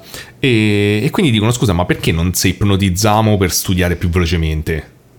Che in realtà non è Vabbè, una cattiva idea. Beh, cioè, non c'era quella, fo- quella cosa che Eh, fanno queste pure cose tipo la adesso. lettura rapida, dici no, Eh, tipo tipo, eh. te- quelle cassette che ti Eh, ascolti tipo là, no, quelle, non lo sì. so, mi dispiace. So che c'è un'esperta di ipnosi tra i nostri Sì, ah, beh, sarà molto interessante. Esatto. E, mm, comunque, appunto, mm, dice che mm, cominciano a sperimentare questa cosa per studiare più rapidamente e ci riescono, secondo lui. Cioè, riescono effettivamente ad imparare rapidamente a studiare e poi fa- vanno a farsi Ah, cazzi beati loro. loro. eh. Cioè, non lo so se lo farei mai, eh, però beati loro. No, però praticamente dopo passa del tempo e più tardi, insomma, dopo che è diventato professore, si sposa, fa dei figli, eccetera, a un certo punto con la moglie ed altra gente fonda una sorta di, stu- di centro di ricerca per eh, studiare, da quello che ho capito, mh, per Che indagare il- in generale questioni metafisiche, le questioni principali metafisiche, Mm. tipo perché esistiamo, esiste la vita dopo la morte, eccetera. E che- perché no, nel tempo libero invece di fare Sì. il circolo del club del libro, vai lì e te, te studi le questioni fondamentali me- della metafisica. E mm, a un certo punto, mentre rifletteva sulla. mm, Diciamo sull'esperienza dell'università, cioè si ricorda di questa cosa dell'università di aver fatto Mm, eh, l'ipnosi. l'ipnosi e dice: Ma perché non proviamo effettivamente ad applicarla eh, per vedere che visto che la gente ricorda meglio le cose con l'ipnosi, magari vediamo se ricorda, ad esempio, com'era Ah. prima di, eh, di- di vivere. Questa era la sua effettivamente è idea. interessante perché dici, cioè, se tu dai per buono che c'è la reincarnazione. Eh, ma lui non prede- lui era cristiano, Ah. quindi pensava, vediamo prima di vivere che cosa succede, capito? Tipo, ti ricordi magari com'era essere San un- Pietro, eh, esatto, il Gesù. paradiso, no? Eccetera. Come le fanfiction. E invece pare che comincia a scoprire che la gente si ricorda queste cose di vite passate, quindi secondo lui funziona, ma c'ha dei risultati inaspettati, quindi credo che poi lui rimetta in dubbio anche la sua fede cristiana, immagino, perché non, Eh, non c'è la sì. reincarnazione nella maggior parte delle, diciamo, delle Immagino cose una cosa ufficiali tipo a, cristiane. a principessa Zaffiro, capito? Che sono tutti gli angioletti che mettono i cuori, uno si ricorda. Una cosa del genere. Assolutamente. E, mm, la figlia racconta questa cosa interessante dopo che lui appunto vabbè, pubblica queste ricerche nel 42 come abbiamo detto però racconta questa cosa interessante che dice che fondamentalmente lui da subito cerca di ehm, essere il più rigoroso possibile Quindi prova comunque a verificare ogni cosa che emergeva, ogni ricordo che emergeva, prova ad, and- ad andare a verificarlo puntualmente e, e lo documenta a quanto pare, non so se un- in, questo, in queste pubblicazioni insomma, che aveva fatto.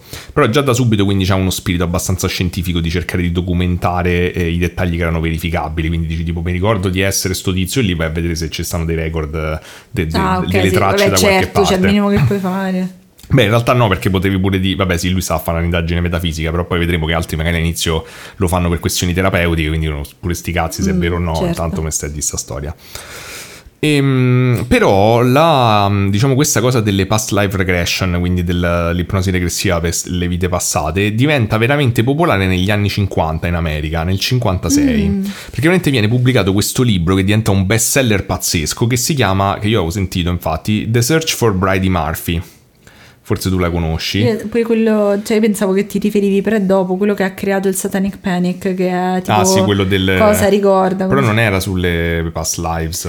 Eh, no, era sulle cose di su- abuso. Sì, è sulla- sull'abuso, però ha creato un casino. No, questo qui appunto è un libro che è diventato Sì, famosissimo. ma negli anni 50 pure Dianetics era pieno di strani. Non che ci sia niente in contra. No, no, Era no. pieno di scritture di, di libri di qualità. Certo. Di qualità, Però è vero infatti. che c'era, era un periodo che c'era molta attenzione alla psicologia, al, Sì, la cosa, la cosa strana è che sto libro veramente ci traggono un film addirittura per quanto aveva fatto, era, era diventato famoso che si chiama The Search for Bra- Brady Murphy, quindi la Ah. ricerca per Io, Brady io Murphy, ieri ho scoperto che, cioè, dopo che è affondare il Titanic, il primo film hanno fatto 23 giorni dopo. Beh, sì, è 23. bell'epoca l'industria come Sì, ma cinematografica cioè, ci voleva più proprio. tempo, capito? 23 giorni dopo. Eh. Con protagonisti sono i sopravvissuti, quindi Oh doppiamente c'è la madonna, povera vabbè almeno gli hanno dato i soldi spero. No, ma erano già ricchi, al Titanic, quasi Mm. tutti. Eh, beh, dipende. Se sono sopravvissuti. Beh, comunque, ehm, questo libro da cui è tratto il film è stato scritto da un ipnoterapeuta che si chiama Maury Bernstein. Mm. E praticamente lui dice di aver fatto riemergere eh, tramite l'ipnosi una vita passata ad una casalinga del Colorado, statale Virginia Tig, scritta Tig, non so come si, si dirà. E- Taghi, taghi, Forse taghi. Tighi. E mm, questa Virginia, appunto, praticamente in questa ipnosi che gli aveva fatto tipo per fargli, non ho capito, per una cosa scollegata, ehm, praticamente s- si ricorda di essere questa donna irlandese di nome Brady Murphy, che sarebbe vissuta, diciamo, intorno al 1700, fine del 1700, cioè in realtà è vissuta 1798-1864. Potrei dire una puttanata, ma non è la tizia di- del racconto dell'ancella che ha fatto un libro su questa esatta cosa? Eh, Ho pensato pure io, però non so sicuro, non ho verificato, me era venuta in mente pure a Eh, me ho sta visto- cosa. Ehm, però praticamente pure il libro diventa famoso perché dice di come è riuscito a verificare un botto di informazioni. Quindi esisteva la persona. che- Esisteva Ah. la persona, esisteva come era vestita, e le, le abitudini dell'epoca, molte delle cose che venivano, le, le persone coinvolte in questa storia esistevano. Infatti, questa cosa riscuote questo successo pazzesco in America. E, e diciamo che l'ipnosi regressiva e le vite passate diventano tipo una cosa Gran molto di moda. Sì, molto che di all'epoca moda. diventava tutta una gran Esatto, moda. sta gente si annoiava No, post. Non mi riferisco a Dianetics, quello è No, una cosa corretta che seria. continua ancora, non è assolutamente una moda. No, no, no, no. Ehm, però all'epoca penso pure era il dopoguerra, il boom economico, la gente si annoiava un po', stava un po' alla ricerca di cose nuove. Però diciamo che ehm, ehm, uno degli aspetti forse più, eh, non direi famosi, però forse, allora, diciamo che uno degli studiosi più accreditati nel campo delle past lives regression è mm, un, un tizio che si chiama Ian Stevenson, che se, se conoscete un po' il, appunto il tema sicuramente avete sentito nominare miliardi di volte, perché lui praticamente ha scritto uno dei libri che è considerato un po' il caposaldo, diciamo, della ricerca nel, ca- nel campo della reincarnazione, in- nel suo caso, perché la- vedremo che l'ipnosi non c'entra mm, principalmente, e, mm, è questo libro che scrive nel 66 che si chiama 20 Cases Suggestive for Reincarnation, quindi Ok. 20 casi che su- Suggeriscono. suggeriscono la reincarnazione.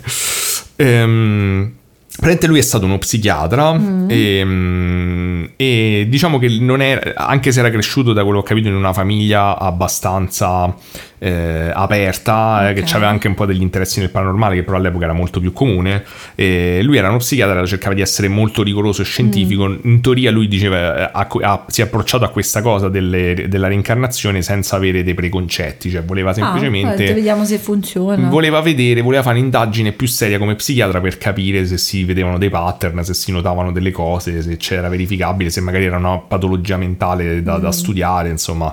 Ehm, e mm, lui, si è concent- lui praticamente dice non mi fido delle persone adulte, non mi fido dell'ipnosi regressiva, Mm. eh, quindi lui si è concentrato esplicitamente solo su bambini. Ok. ehm, Perché dice non possono inventare storie complesse. Esatto, se- Anche se ha sempre il Satanic Panic sappiamo che... Eh, però dice, si è concentrato principalmente su bambini indiani eh, senza ipnosi, quindi bambini che, perché il Satanic Panic appunto è venuto con l'ipnosi, lui si, si Sì. è concentrato solo su bambini che dicevano, tipo che ne so, bambini di tre anni che da, da buffo si dicevano di essere altre persone. Ok. E Che mm, poi recentemente mi sa che è successo. succede continuamente. C'è quel bambino che fa abiti. Succede continuamente, lui ovviamente si è concentrato principalmente Asia, insomma India, eccetera, posti in cui la- il- culturalmente la reincarnazione è più accettata anche perché magari è più Mm. Sì, facile che ci fanno caso i certo. genitori, eccetera. E, mm, in totale lui ha scritto poi negli anni 14 libri su sta cosa e diciamo che ha collezionato, ha messo insieme 3000 casi in totale Ok. di questi bambini e Cacchio, tantissimo. sono un botto, esatto. E, mm, e la- diciamo lui è stato lodato spesso per eh, essere stato comunque abbastanza molto meticoloso nel modo in cui ha raccolto i dati, anche se poi ovviamente gli scettici... eh, Ma venivano di no. pagate le persone? No, no, no, Mm. non credo, no, no, no. Erano di solito i genitori che si mettevano in contatto perché succedevano queste cose un po' Mm, strane e cominciavano a cercare. C'erano, lui aveva altre persone in India che... eh, altri psichiatri in India che lo, lo affiancavano, quindi gli suggerivano i casi. E, ad esempio, un caso a caso Non so, non so che dire. E, mm, questo nello Sri Lanka. C'era questa bambina molto piccola che un giorno praticamente dice che sente la madre nominare una città che è praticamente una città di merda, tipo che ne so, Predappio per dite. Non ho per me ascoltato di Predappio. Vabbè, no, intendo un, Perché un devi poco conosciuta. Vabbè, No. ma- non, non mi viene una città poco conosciuta perché è poco conosciuta e quindi non la so. Però immaginate una città poco conosciuta. Formia. È conosciuta Formia. Eh, che ne so, eh sì, c'è il, porto. Non lo so. n- eh, fabbrica di Roma. Comunque adesso ci cancelleranno il Ci Predappio. tutti, sì. Comprate gli adesivi, sai, voi potete dare fuoco. E comunque la, la città di merda in questo caso era una certa Kataragama e la bambina appena Pure quelli di Kataragama si, si arrabbiano si con noi, l'abbiamo solo sì, riportato. E, e praticamente dice che la bambina appena sente nominare questa, questa città eh, appunto era piccola perché nel libro è descritta come toddler quindi non so Eh, fino a tre anni, eh, tipo, però parlava già e, e la bambina gli dice alla madre che lei la conosce quella città e che c'è stata perché è lì che è affogata Tu sai, la- la- l'unica soluzione in questa cosa è dare fuoco a tutto. Gli dice guarda sì sono lì sono affogata quando mio fratello che aveva una, Oddio, che una disabilità intellettiva che ovviamente lei non, non descrive in questo modo Eh, Cara madre, salve. Lei aveva una disabilità intellettiva Mio povero fratello.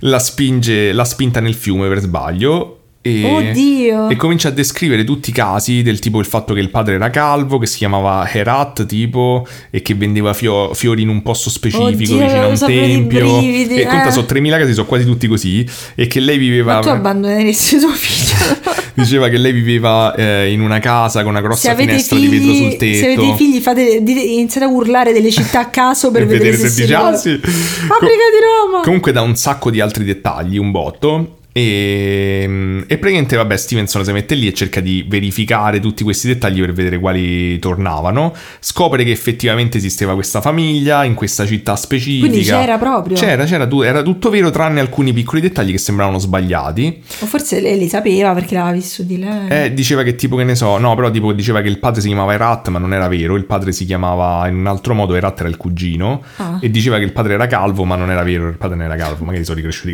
mentre. Comunque dice che alla fine lui, eh, in questo caso in particolare, ehm, come dire, mette insieme 30 affermazioni che erano verificabili che la bambina aveva fatto Ok. sulla sua vita, e 27 di queste sono verificate. Madonna. Quindi in effetti è un po' strano. Soprattutto storie- sono 3.000 casi. Quindi dici, i figli di Fedez si ricordano di essere Eh, dall'altra parte? vedremo, vedremo. E comunque va avanti nel tempo Stevenson e Mm. continua questa sua ricerca e in questi 14 libri comincia a scrivere pure, ana- ad analizzare questo fenomeno che credo sia stato lui il primo a notare, di questa cosa dei, dei birthmarks, cioè tipo di avere dei segni fisici, tipo delle voglie Dei ne- o anche magari dei Mm. problemi proprio fisici di malformazioni eccetera in concomitanza, eh, non tanto nei ma proprio cose più Mm. palesi, in concomitanza di cose che poi eh, eh, i bambini ricordano in una vita passata di Ah, aver tipo subito. che ne so, se sei morto ti hanno cadendo. amputato una gamba, tipo che ne so, ti è arrivata una Oddio. freccia nella gamba e c'hai, nello stesso punto c'hai una, una voglia. Oddio, E- capisco allora perché ha fatto i bambini, perché magari se un adulto tutta la vita ha una cosa strana sul corpo, dice vabbè, Eh, ma perché sembra che poi questa cosa di ricordarsi le vite, eh, che Mm. poi ovviamente vedremo che è pure uno dei fattori su cui i detrattori fanno leva, però di ricordarsi le vite passate spontaneamente senza ipnosi regressiva è una cosa che succede ai bambini e poi piano piano scompare. Scompare, Cioè ok. tipo te arrivi a 7-10 anni e poi ti cominciano a, sco- a non ricordare più. vabbè dai. Tipo c'era un altro caso, mm, un altro- forse il caso più famoso di questo bambino che in India diceva di essere un bramino, e in realtà stava in una, mm, era- viveva in una mm, eh, famiglia di casta molto più bassa. Mm. E praticamente eh, tipo, all'inizio si rifiutava di fare tutto, tipo non toccava le cose che toccavano gli altri perché diceva che era un Bravo, bramino. furbissimo. Esatto, gli chiedevano tipo di fare le cose faccende di casa e lui non le voleva fare perché Giusto. diceva che comunque era un bramino e lui c'aveva E allora la gente. maggior parte dei maschi italiani se erano principi in un'altra Esatto, vita. però poi comincia a descrivere tutta una cosa complicata in una città particolare, che praticamente c'era stato un omicidio di cui lui era stato, non ho capito, vittima, il fratello di uno gli Mm. aveva sparato e poi praticamente il padre di questo va lì e verifica che praticamente era tutto vero. E cioè quindi non trova- ha mai più fatto una, una faccenda in vita sua. No, però perché- diceva, ti dico questo caso perché mi ricordo che diceva che poi nel tempo gli è, gli è andata via sta cosa, ha cominciato ad adattarsi alla casta in cui stava e insomma piano piano si è scordato. Però all'inizio era molto forte questa identificazione con questa vita passata. E mm, comunque ehm, appunto questa cosa delle, dei, in qualche modo dei segni di nascita, no? dei birthmarks, dest- di avere dei segni fisici in concomitanza con ricordi di vite passate, poi sembra, è una cosa che va avanti nel tempo, un campo di studio diciamo del pa- parapsicologico che ancora è molto comune, molto diffuso. E comunque insomma alla fine eh, Stevenson alla fine del libro insomma dice ehm, del primo libro di cui stavamo a parlare lui dice guardate fondamentalmente questi qui sono solo casi cioè nel senso non c'è niente di scientifico non abbiamo la prova della reincarnazione non, si- non possiamo Eh, avere no, scientificamente una prova Dice, io personalmente mi sono convinto della veridicità del, del fenomeno, del fatto che effettivamente sembra che le persone si... qualcosa della coscienza Qualcosa- sopravviva. E... Beh, 3.000 persone, cazzo. Sì, poi questo era ancora quando ce n'aveva solo il primo libro, poi ne ha fatte Ah, no, 3000. il primo era 10, no? 20, 20. 20 casi, però comunque ave- cioè, ha scelto alcuni di questi Mm. casi. Ehm, però diciamo che poi si convince ancora di più dopo i 3000 casi, ecco. Mm. Eh, continua tutta la vita a studiare sta cosa. Ehm, ovviamente c'è sta il video di Massimone su sta cosa. Me lo so visto, me li vedo tutti i video di Massimone. Probabilmente gli, gli do un botto di visualizzazioni solo io. E vabbè, è inutile che vi dico come Red e Toby. fa la solita politorata, eh, non ho bisogno di, di- di spiegare altro. eh, mi dispiace per. So che ci sono tanti fan di Polidoro ne- tra, tra gli Ah, ascoltatori. ma tu ormai gli vuoi bene. Ma sì, io un po' le- cioè, alla fine gli voglio bene e comunque eh, il fatto che siete numerosi già comunque è un testamento alla vostra apertura mentale, quindi già significa che comunque ha fatto un ottimo lavoro con la sua fanbase. Sì, dai.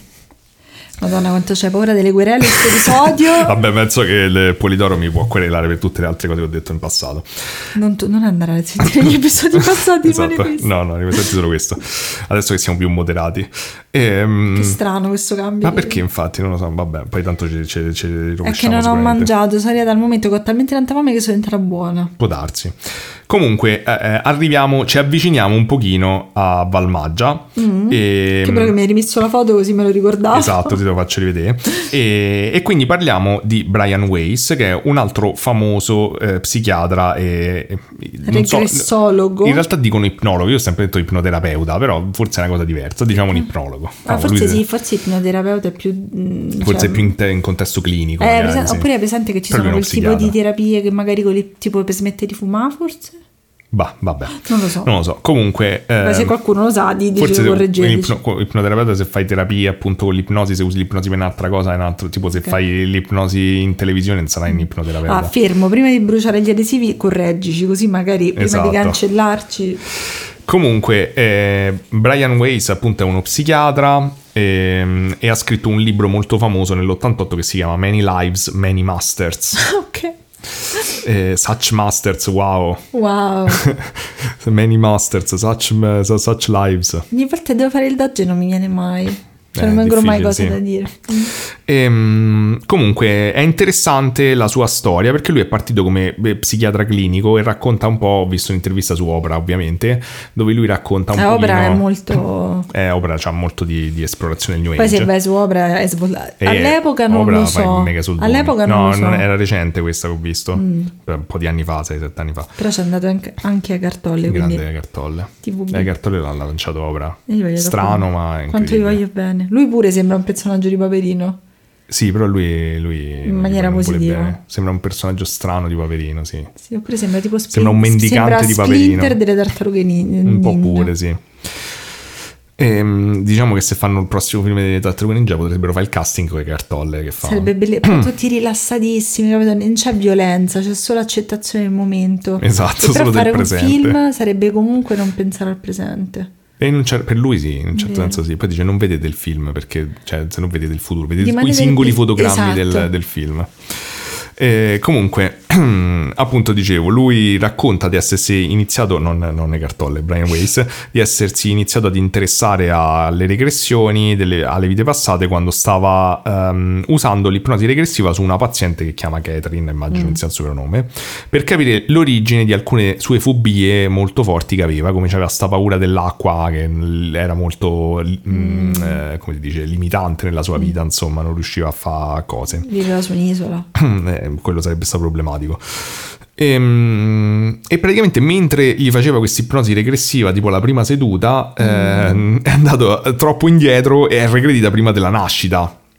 E quindi ha detto, ops, che, che, che sta succedendo? Però ha detto, vabbè, e praticamente regredita prima della nascita si è ricordata di una vita, pre- ha cominciato a raccontare una vita precedente, eh, dicendo di essere una diciottenne di nome Aronda del 1800 a.C. E che cazzo, troppo indietro, ma che ha fatto? Tipo in ritorno al futuro. Esatto, praticamente racconta che all'inizio lui ovviamente non... cioè è successa sta cosa ma non è che credeva particolarmente alla reincarnazione, cioè nel senso semplicemente eh, ha detto che sarà una fantasia, sarà appunto la- l- una suggestione ipnotica di qualche tipo che è uscita fuori e si è mischiata appunto con l'immaginazione, con... uh, Scusa, quante volte gli ha detto vai indietro? Tipo 17.000? eh, no, non so, è spontaneamente andata indietro, non è che, non è che, Dietro, non è dietro, che ogni dietro, indietro è dietro, tipo dietro. 10 anni come, come ritorno al futuro, immagino fai un po' come te pare.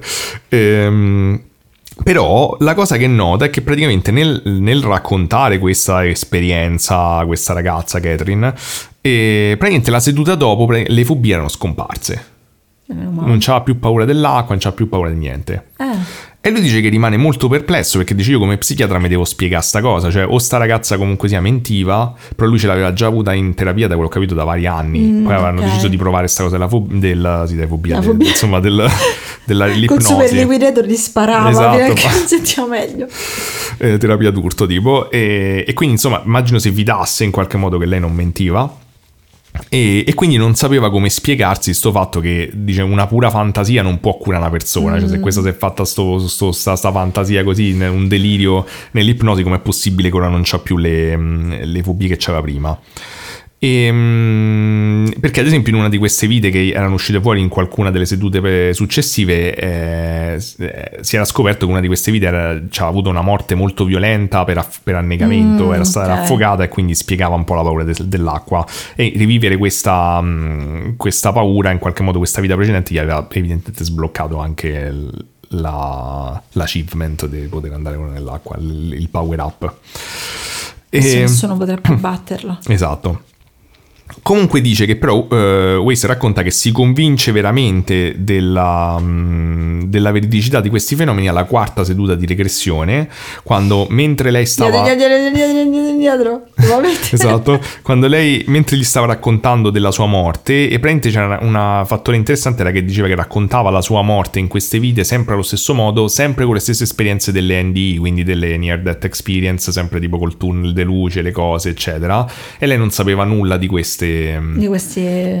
Diceva che non, non aveva mai sentito parlare di questo fenomeno, lui eh, dice, so, Opera gli fa la domanda, gli chiede ma tu lo conoscevi? Lui dice sì sì, io lo conoscevo perché avevo Ok, letto il libro, dice io ok. sapevo, quindi volendo potevi dire ok, aveva suggerito lui in qualche modo. Mm. Però diciamo che la cosa che lo convince non è di certo sto fatto, ma è il fatto che mentre stava raccontando ehm, questa, questa vita, a un certo punto, dopo la morte, si trova in uno stato nella, nella eh, ipnosi in cui si trovava tra due vite. Ah, che strano. Quindi stava in un periodo di transizione tra due vite e mentre sta lì dice che a un certo punto gli dice... ehm, cioè lui dice che comincia a sentire molto freddo nell'ufficio Mm. e lei gli dice guarda ci sono due persone qui per parlare con te. Ok, cioè, si fa tutto insieme. Sì, è diventata tipo una seance, cioè tipo Madonna, una- che ansia. E lui dice ma che cazzo stai di... e- Una... Oddio, come dice in italiano? Che, che momento una posh, seduta, scusa, eh, una seduta spirita- spirita spiritica. spiritica. E, vabbè, Parliamo inglese H24. Vabbè, no, seance non è inglese. Deve sentire in Penso sia inglese. francese. Sì, è- deve sentire in inglese. Vabbè, sì, perché lo usano anche in inglese, però non penso che sia di genere inglese. Comunque, Cancellati anche questo. sì, 100 euro di multa. Ehm, lui dice, vabbè, ma che, chi c'è sta? E lei, e lei gli dice, guarda, ci sta tuo padre e tuo figlio qui che ti vogliono parlare. Ma dici, mio figlio è vivo. No, eh, praticamente lui lì si, si comincia a cagare sotto perché lui dice, io ovviamente come psichiatra non davo nessuna informazione. Eh, che c'è, devo- mi sembra... Eh. Dice non c'avevo nessuno, non c'avevo manco ha detto il diploma esposto, non c'avevo niente. Mm. E, e praticamente questa gli come. Il, il padre era morto tipo un anno prima che lui cominciasse a fare sedute con lei. Oddio. E, e una cosa che nessuno sapeva è che lui aveva avuto un figlio, diciamo che era morto a- di aborto aveva verso gli ultimi mesi. Ah. E, no, anzi, scusami, era nato ma con un Nato difetto mo- Ah, congenito. oddio. ed era morto 22 giorni dopo. E, e questa cosa dice lui per il dolore non l'aveva detta neanche agli amici, non l'aveva detta a Oddio. E nessuno. Come cazzo fai se sei, sei psicologo e ti caghi in mano di un tuo paziente? Eh, fai? dice che praticamente il padre gli comincia a dire delle cose che nessuno poteva sapere e lei gli dice guarda vedi tuo padre è morto di cuore e il cuore è molto importante anche per tuo figlio perché il suo cuore è al contrario che era il, il Oddio! difetto congenito che il Eh, figlio no! diciamo appena nato morto dopo 22 giorni aveva avuto e, e quindi lui, lui dice no aspetta qui io dice come psichiatra lui diceva che come psichiatra fino a quel momento aveva cominciato a ragionare razionalmente pensando al fatto che c'erano effettivamente delle cose che per cui era un po'. ehm, aveva cominciato ad essere più aperto mentalmente, ma quando gli succede questa esperienza dice ormai ci entro, diciamo, personalmente, non solo Eh. più a livello razionale.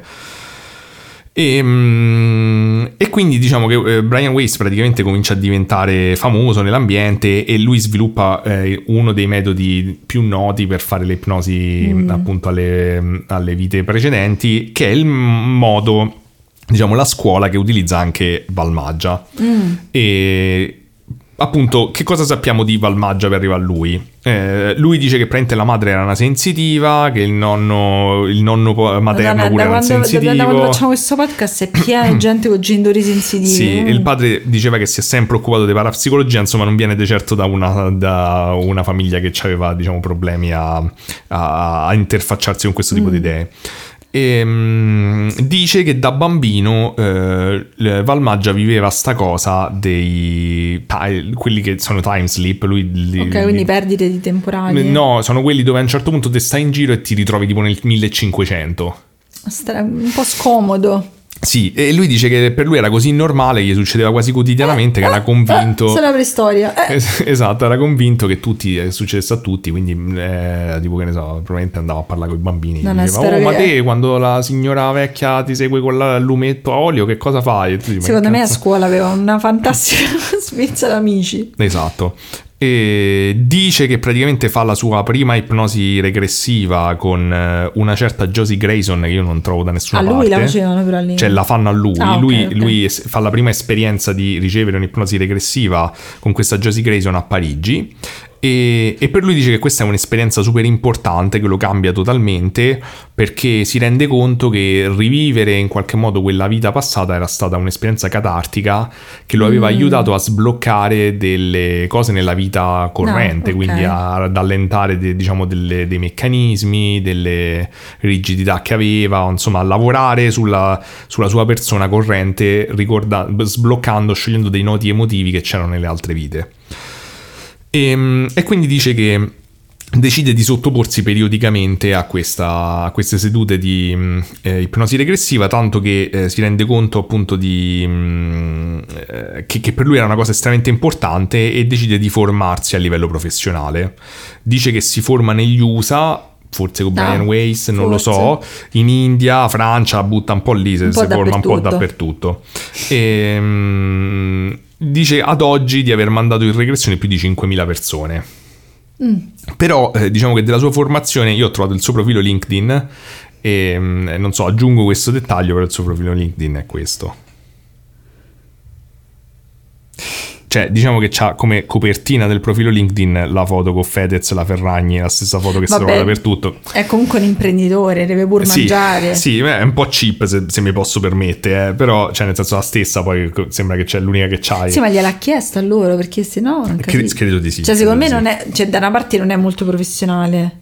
Eh, Però da un'altra è un parte. po' strano, capito? Stai sul profilo LinkedIn e ti trovi la foto Sì, con ma conta Fedez. che quando facevo la truccatrice era piena. perché Fedez è un esperto di ipnosi. Ma era piena, quando c'era la truccatrice era piena di gente che prendeva VIP a caso, si faceva foto mentre fingeva di truccarli, insomma, cioè, ci sta, però lì trucchi le persone, qui le, Eh, le- sì, lì trucchi c'ha senso. Dovrebbe qui- fare tipo cioè, una foto con Fedez vestito da, da cavernicolo e quello avrebbe senso perché vuol dire che lui l'ha portato indietro. Sì, è capito? come se tipo, che ne so, io faccio appunto il programmatore videogiochi e c'ho la foto con Napolitano e la metto su LinkedIn e dico, beh sì, ok, l'ho incontrato, però quindi come, come aggiunge credibilità professionale? Vabbè, magari, cioè, magari lui conosce il suo pubblico, dice il suo pubblico è molto fan di Fedez, ha fatto una specie Quindi di... se Fedez si è fatto una foto con me vuol dire che so forte. Cioè, Non lo so, cioè, ma sicur- cioè, se lo fai vuol dire che sai che il tuo pubblico è interessato. diciamo, dato che non so quanto va il maggio c'è la querela facile, dirò semplicemente che se un, se un mio amico l'avesse fatto avrei detto che è un po' disperata come cosa. Non Sì. dico in questo caso. No, vabbè, ma io, io dico se lui avrà fatto i suoi conti, magari lui piace essere l'ipnotista. sì, magari è una star. grande mossa di brand identity. Cioè, io non lo so perché appunto noi non, cioè, non- non siamo bravi con- a promuoverci come No, persone. no, terribili, Se, no, adesso- se noi su Instagram avessimo una foto di noi Con e Mara, però noi Maio- con Fedez avrebbe senso. Eh no, perché questi personaggi va bene, però e tipo Mara noi... Maionchi. No, che può essere tipo una cosa equivalente? Tipo noi con... Eh, Mara Maionchi. Tipo che ne so, col, col rettore della Sapienza. Eh, Però già, già potrebbe pure essere, però cioè, forse siamo, già un troppo, po' meglio. siamo però. proprio persone delle, cioè, così sociali. soci- Sì, perché uno dello spettacolo dice, vabbè, abbiamo il podcast. Però quindi- adesso voglio impegnarmi a, a fare davvero una foto randomica da mettere sul nostro Instagram insieme a qualcuno che non va aspettate. Eh, questo è vabbè, sicchio. Lo No, fermiamo per strada. eh. io- cioè, Scusi, maestro. a Pratt, forse riusciamo Pratt a eh, fermarlo per sì, sì, dai. Ehm, comunque, diciamo che sono andato su LinkedIn per vedere la sua formazione, in effetti, ma l'unica cosa che c'ha scritto è che praticamente lui è, cioè, è capo di se stesso da sempre. Vabbè, io su ha LinkedIn- fondato. Su LinkedIn c'è scritto che sono una programmatrice. Vabbè, sì, questo perché te non curi il tuo profilo LinkedIn, ma qui se lui ci ha messo la foto, un po' qualcosa ha curato, te non c'è manca la foto. No, io ce l'ho la foto. Ah, io non c'ho la Brutta, foto, ma pensa te, ho trovato tutti i lavori su LinkedIn, non ci ho mai messo la foto. Per me LinkedIn non funziona, ma probabilmente perché io non so usarlo. No, perché funziona solo per il mio lavoro, non per, per la maggior parte degli altri tutte lavori. è quelle, tutta quelle donnine allegre che ti mandano messaggi. Esatto, io dico sempre che LinkedIn è il Tinder al contrario, perché praticamente c'hai i nerd che rifiutano tutte le donne che ti scrivono costantemente. È Eh, catartico, secondo me. Sì, sì, in un certo senso sì. Eh, comunque, mm, No, che- insomma, lui dice che l'unica cosa che ha fatto è Per evitare la querela non dirò niente sulla foto profilo. Eh, esatto. Eh, comunque ha fondato questa scuola eh, di Past Life Regression School. Ma che esiste figo, ma fa un corso. Che Ah. impari a regredire. Sì, non, non- eh, no, onestamente non è che dico che non... eh, Vabbè, ma andiamo quanto- avanti. Quanto costa? no comment. Perché volevo mandarti a fare il corso di gelateria. Magari se No, abbiamo. di cucito, voglio imparare a cucire. Eh, Cioè, sì. qualcuno di voi ha un bel corso di cucito che posso fare? Su Roma o online? È uguale, di, di consigliatemi online, possibilmente pure su Roma va bene, Eh, insomma. andiamo a imparare a cucire. Se avete una nonna che sa cucire, che vuole insegnare a Daniele, Eh. purtroppo mia nonna è morta, se no Eh. mia nonna avrebbe insegnato. Però non era forte. Comunque, ehm, allora, ti dico un po' delle cose che ha fatto che sono riuscito a trovare dal suo Ok. curriculum sparso in giro. Allora, ha fatto una cosa di cui si vanta molto, cioè un'ipnosi regressiva per pubblicizzare in Italia il film di Assassin's Creed. E Beh, come Ubisoft eh, usa i suoi soldi sono fatti loro. Ah, tu c'è pure un recruiter di Ubisoft, ti salutiamo, ciao. eh, che ha ipnotizzato Johnny Crick. E chi è? È un, un gamer youtuber fa- abbastanza famosetto. Ah, italiano. no, non seguo. E poi ha ipnotizzato Zagato e io manco l'ho visto perché tanto qualunque cosa usciva dalla bocca di Zagato non l'avrei... tuo acerrimo nemico senza motivo. non ce la faccio. Cioè- magari era una bravissima persona. Magari sì, io giudico solo il suo lavoro, non- cioè Ok. quello, che, quello che pubblica, non lui come persona. Madonna, Ehm, cazzo, ma, ma tu ci vai a giro per quelle là, cioè abbiamo detto delle cose. ah, è un, oh, sto esprimendo un gusto personale. A me i suoi contenuti non piacciono, non mi posso fidare della- del suo rigore scientifico, che sicuramente non è, diciamo, quello su cui fa leva. Ecco, lui è un, un meglio. performer, no? Meglio, meglio, che fa spettacolo. meglio, sì, quindi, sì, eh, se ha fatto un'ipnosi regressiva, sto eh, in qualche modo giudicando la veridicità dell'esperienza, non è che lo prendo ad esempio. Ecco, questo è quello che intendo. Ehm, è andato in Romania, al confine con la Bulgaria, per indagare, è stato chiamato, sembra, per indagare su questa casa eh, dove si dice che, eh, non ho capito, c'era lo spirito tipo di Vlad III, quindi Dracula, e lui doveva vedere se era vero. Mi fa ridere Non so cosa pensare- c'entra con l'ipnosi Pensare regressiva. come si sono accorti che era la ti faceva male a tutti il sedere. Eh, perché? Perché li impalava. Ah, ok. Pure tutti quelli eh, i buchi sul collo. E credo che lui si, comunque si occupi in generale anche di cose paranormali un po' generiche, Ah, cioè tipo vabbè. ghost hunting, Eh, un po' meglio, così. cioè, per- comunque- alla fine devi arrotondare, Certo. insomma. Ehm, ovviamente ha fatto mistero, varie Vabbè, puntate. non te l'ho neanche chiesto. Ma ha fatto addirittura Mistero Adventure, che E non so che che cos'è, Mistero? non lo Dove- so, non dove l'ho mai camminano sentito. mentre Io parlano? facendo tipo un parco avventura di Mistero, tipo che ti, ti- gli alieni ti saltano addosso mentre corri, capito? Tipo cose del Lo, genere. ve- lo vedrei Mr. Adventure. se- Dai, se ci devi così. andare, devi andare. non Che beh, Ah, tu dici tipo Takeshi's Castle però di mistero, che tipo, che ti tirano gli alieni di gomma Che addosso. poi io ho sempre visto con passione Takeshi Scasso, che adesso sta per tornare su Netflix. Però alla fine non ho mai capito come si vinceva. Eh, la cosa dei carri perdeva. armati, Non ho mai capito, non mai capito perdevano, anch'io. piangevano, non ho mai vinto nessuno. No, non ho mai capito. Comunque sarebbe bellissimo Mr. Adventure fatto così. Eh, tipo noi- devi scusa. superare i rettiliani che ti sparano. Tu c'hai il numero di. Endemol o Mediaset, lo chiamiamo subito. Eh sì, in effetti sì. Tanto ce li siamo ingraziati così tanto che sicuramente ci ascoltano. Ma no, perché hanno detto questi denigrano la nostra scuderia Perché sanno fare so meglio. Eh, comunque, eh, ho visto tipo un- uno spezzone di mistero in cui praticamente lui intervista Franco Candy, che però non è Candy come immagini te, è C-H-E. Candy. Ma che bel È cognome. bello. E, che è un personaggio di cui non abbiamo mai parlato. Ma parleremo. Mm, Chissà, forse sì, comunque è un abductee, è un presunto abductee ed è famoso anche per essere un noto terrapiattista. E, mm, No, niente, eh, no, no. Gli arabiatisti da me querelano tantissimo, quindi non diciamo ma gli i soldi gli servono per fare i razzi, per andare in orbita e e fare le foto della Terra Ah, piatta. oltre il bordo. Eh sì, oltre l'Antartide. Ehm, Ho riso per fatti miei, non per voi. Comunque, ehm, praticamente sul suo sito offre anche servizi variegati, eh, tra cui c'è questa cosa del, del metterti in contatto col tuo cane o gatto defunto. Che cioè, un po' mi ha intrigato, dico Quanto come costa? succede, non lo so, non ci stanno i prezzi. Eh, allora, scusami. Poi c'è questa cosa di fare tipo le anime gemelle, cioè tipo le, le regressioni Eh, di coppia per vedere se siamo... No, no, tipo io e Ah. te andiamo a fare le regressioni di coppia per vedere quante eravamo principessi tutte e due Secondo nella me vita te, precedente. te eri, eri un principe. Io sì, sicuramente. E, e poi tipo ci sta In quest'altra realtà cosa. no, perché io pulisco poco, quindi tu sei... Ah, io ero probabilmente il servo. Eh, tu eri il sì. servo, sicuro. E, e poi dice che c'è praticamente questa cosa che devo dire che non avevo mai sentito, che è la, la progressione alle vite future. No, così spoiler. Eh, ti fai uno spoiler, praticamente ti fanno la- l'ipnosi regress- progressiva, quindi per Che sapere sei- quale sarà la tua vita futura. Ma io la cosa degli animali quasi la farei. Eh, vedi che t'ha t'ha- t'ha Eh. intrigato. Eh, però magari quello fa indietro, indietro, indietro. Ah, c'avevi un cane nel 40 anni E dici, non era quello che volevo. Non è questo! cioè, allora d'altro caso, poi cioè, avrai avuto te le, le tue vite precedenti tutti animali, quindi ogni Sì. vita, tipo mille vite di andare in giro. Detto, scusi, sono tre Sono ore. passate quattro ore. Scaviamola, Ma pastore tedesco nero, no, non è lui. Non è lui, la prego. Lupo addomesticato, no, serpente. Perfetto, sono 40.000 euro. No! Il tassametro eh, gira. Esatto, e poi fai l'ipnosi progressiva dove non c'è la lira perché nelle prossime vite danno tolto tutti, sei ancora a pagare l'ipnosi. esatto. quelle- Lei sarà molto povera, lei sarà molto povera. esatto. 3.000, eh, sono molto povera. Eh. Comunque è apparso anche in varie trasmissioni, per lo più diciamo quelle un po' trescettine di Mediaset, cioè intendo quelle Che non guardi- le- noi non guardiamo, noi non incontrano il nostro gusto personale, Sì, ma che sicuramente hanno un valore a livello sociale e mm, eh, Ma che di, di piacciono. contenuto di intrattenimento. E, mm, e però in particolare credo che gli abbia dato un po' una spintarella che anche da Barbara D'Urso. che coincide anche col periodo in cui mi sono cominciate ad arrivare le segnalazioni eh, Muschio Selvaggio Ah, perché ha fatto un'intervista diciamo Ah, Muschio ecco, Selvaggio perché, nel perché ogni 2021 volta io, io lo sento Muschio Selvaggio, andavo indietro, leggevo sto nome e facevo, ma non mi sembra intelligente. no! Cosa? Interessante!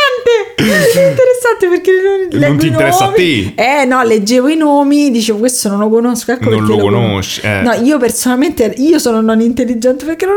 perché non lo sapresti apprezzare esatto. Ok. Oddio santo.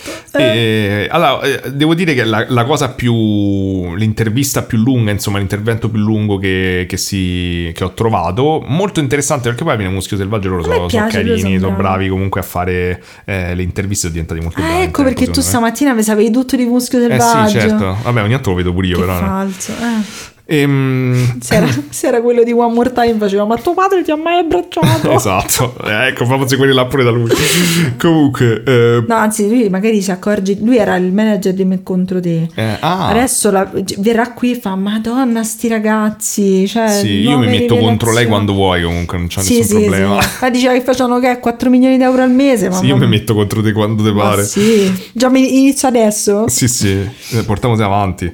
Ehm, comunque parla del fatto che sono... Comunque, dato che appunto loro alla fine Eh. sono molto giovani, sono- gli fanno domande anche interessanti, però subito gli partono dicendo a me mi sa che tutti dicono che so faraoni quando fanno le regressioni, e poi è vero, cioè l'esperienza Eh, di tutti cioè, sono mi faraoni, dispiace perché cioè, io non è che voglio prendere in giro sta cosa, però è vero che cioè, poi ovviamente cioè, non è che tipo se vai al parrucchiere sono tutti bravi, no? No, infatti non è che c'è... Cioè, non sto non che comparandomi dire- ai parrucchieri, però dico, cioè, Vabbè, magari... non vuol dire che, si, che cioè, questo non smentisce il fenomeno in sé, però è una cosa un po' classica che parli con gente Poi che ha senti, fatto il al era un mese faraone. uno ci avrà un budget per, per le vite passate, no? Non può essere alto per tutti, cioè magari c'hai 5 500 euro e trovi uno che ti regredisce male. Eh sì, probabile, Eh. magari vai a risparmio. Non so, mi immagino questo budget, questo maialino pieno di Pieno soldi. di soldi. Dice, no, non toccare, prendi i soldi dalle regressioni per, per prendere il latte. Esatto. Ehm, però eh, praticamente gli dicono stato dei faraoni, lui svicola un po', dice, però nella sua esperienza no, non è così, la maggior parte delle persone sono tutte persone che facevano lavori umili. No, vabbè, allora- Però Fedez praticamente eh, si scopre che Fedez aveva già interagito con lui, per quello c'ha sta foto. Eh, Fedez ha fatto una regressione Ah, con lui. figo. C'è anche il video che però non ho visto, ma lui racconta l'esperienza nell'episodio di Muschio Selvaggio. E, e praticamente diciamo che eh, dice che durante questa seduta che avevano fatto in una sorta di casale, Mm. quindi era tipo una sorta di ritiro, immagino, c'era questo ragazzo che era molto scettico e questo quando fa sta ipnosi regressiva regredisce in un faraone. E che cazzo? e gli comincia tipo a descrivere tutte cose, però Fedez Fe- era... Fedez Faraone? No, no, no, questo Ah, tizio ok. insieme a Fedez che era molto scettico, Fedez Ah, c'ha ah, un'esperienza perché ah, strana. dici ok, l'hanno prenotato, hanno fatto regredire tutti. Sì, no, era che penso tipo una sorta di cosa di gruppo, Ah, cioè tu gruppo, pagavi tipo ok. un un ritiro, Ah. eh, Fedez era andato a sto ritiro. Eh, do- scusa, però se usa il pendolino, il pendolino è uno. No, non vedo? usa il pendolino. Ah, ok. pendolino scusa. E poi comunque facevano uno per volta. Ah, no, perché io pensavo di gruppo, sai, faceva adesso No, indietro, non indietro, indietro, indietro. E però io non vedo il pendolo, come faccio? Ehm, comunque, comunque eh, diceva che questo ragazzo che era scettico, cioè Fedez era rimasto impressionato da questo ragazzo che era scettico che effettivamente descriveva minuziosamente tipo i vestiti, i gesti che faceva, le cose che faceva come faraone, del fatto che gli avevano insegnato a stare con due dita così da quando era bambino e che quando faceva così la gente si inginocchiava. Oddio, figo. E, e che era più particolare per il fatto che sto tizio era scettico, insomma all'inizio era una persona normale, lui c'aveva, c'aveva, come dire... mm, eh, Bias su questa cosa. No, no, che c'aveva. Lui ci aveva eh, socializzato durante il, mm, il ritiro, insomma, con Fedez, quindi un po', insomma, si era fatto un'opinione. E, mm, e vabbè, diciamo che detta sta cosa... Eh, ma mm, Fedez che era nella vita precedente? eh, praticamente Fedez dice che ha avuto una stranissima esperienza non visiva in cui c'ha avuto tipo una sorta di vissuto fisico, ha Ah. cominciato a tremare, a Sta- piangere oddio. e dice che però non sapeva cosa stava succedendo, cioè c'ha Ah. avuto questa strana esperienza fisica, Ma cazzo, ha detto che era una, una cosa orribile, ha detto non la farà mai più. Ah, ok, però tutti sapevano, bene C'ha avuto un brutto trip, sì, tutti avevano esperienze meravigliose E lui, ha poveraccio. esperienza di merda, poraccio. Ehm, comunque gli fanno pure la classica domanda sulla reincarnazione, quella che mi ha fatto mio padre un po' de, de puntate fa, cioè ok, ma la reincarnazione come funziona? Che però la gente comincia, cioè le persone crescono sul pianeta e poi come vai reincarnate, ovviamente ci stanno varie, diciamo, varie eh, teorie, lui diceva ad esempio il fatto che sì, ma anche gli alieni si rincarnano, a volte stanno vite precedenti con gli alieni, che è un'altra cosa comune che ora non apriamo questa parentesi. No, perché mi sembra troppo... troppo complicata. E poi ehm, ci stanno pure uno si rincarna in altre forme di vita animali eccetera quindi pure quello C'è pure conta pure Ferragna gli alberi non lo so però sta Eh, una non foto quella di. LinkedIn quindi. Ehm, e poi vabbè come ho detto io altre volte in realtà c'è sta cosa del fatto che in teoria nei ricordi di queste persone ci stanno dei lunghi periodi di transizione quindi non è che te te rincarni sì, l'hai- costantemente eh, però no? detto pure prima. Eh, Vabbè, una cosa che anticipo, poi volevo fare delle considerazioni alla fine sulla persona di Valmaggia, però tipo una cosa che anticipo è il fatto che La botta finale, poi tanto. no, che cioè lui proprio non è allineato per niente al mood del podcast. Ah, Cioè proprio non riesce a un certo punto prova, ascoltare. prova tipo a fare delle battute, però proprio so terribili. Se vedi che sono super Scusami, scusami.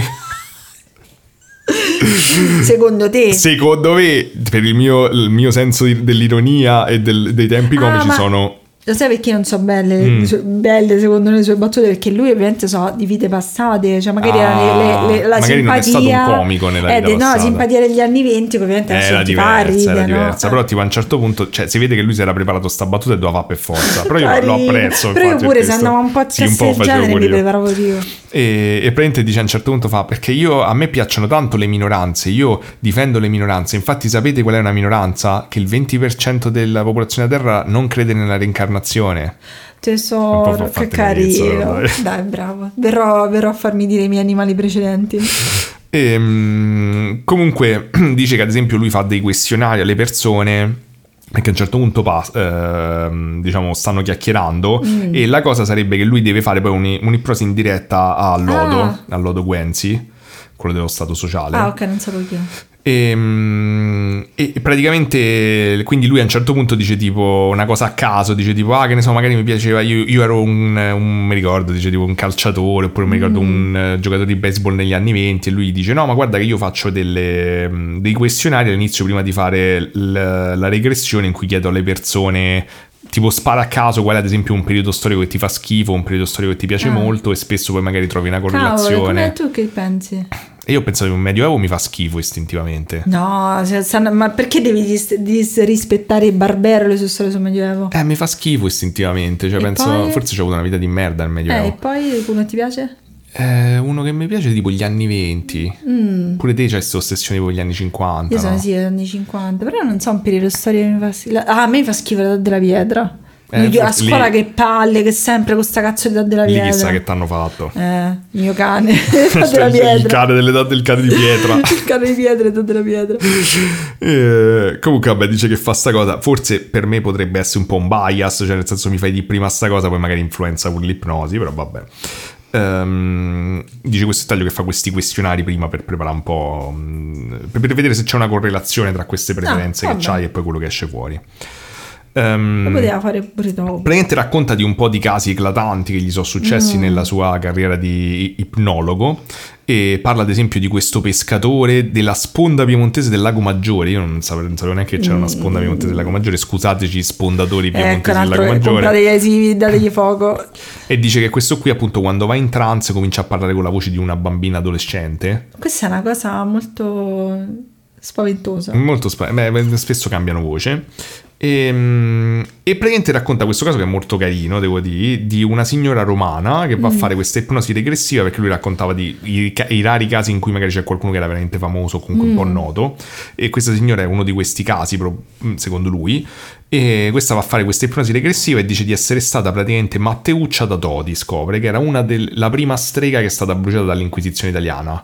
Ah, ma potresti farla pure un episodio. Sarebbe Così figo. ti puoi collegare alla Posso- signora. esatto. E dice che. mm, Madonna, poveraccia, tutti i faraoni, l'esteri che ha bruciato. Eh, dice che Prent ha fatto un sacco di nomi, ha descritto delle cose, Oddio. ha descritto le cose che ha detto durante il processo che poi sono state verificate secondo Eh lui sì, negli archivi di Dodi. sì, era tutto agli atti. E dice che addirittura ha aggiunto dei dettagli che non si sapevano, che però non so se sono stati verificabili, però un gossip del fatto che uno dei giudici che la giudicava era il suo amante in realtà. e non l'ha salvata. Eh no, e quindi durante il processo lei ha detto proprio, ah ma tu mi amavi, però questa cosa non l'hanno messa è agli cosa tragica, fateci un film. È bello, infatti. Raul Bova. E dice che lei praticamente ha iniziato a parlare nell'italiano nel 1400, così a buffo, quando riviveva sta cosa. Messere, donde E sta? fortunatamente, fortunatamente lui ha detto non lo rifaccio perché non lo so fare, meno, Meno male. male, meno A male. differenza di Giulia lui ha imparato. Esatto. E, e dice che parla pure a un certo punto in inglese e in francese. Non Vabbè, so quello perché, magari- però forse sei una strega ti sarà No, imparato. magari aveva detto indietro, indietro. Era troppo indietro, troppo sta- indietro, avanti, come le cassette nel, nel VHS. No, era come il gioco di solletico, ve lo ricordate? Quello che dovevi telefonare, faceva avanti, avanti, destra.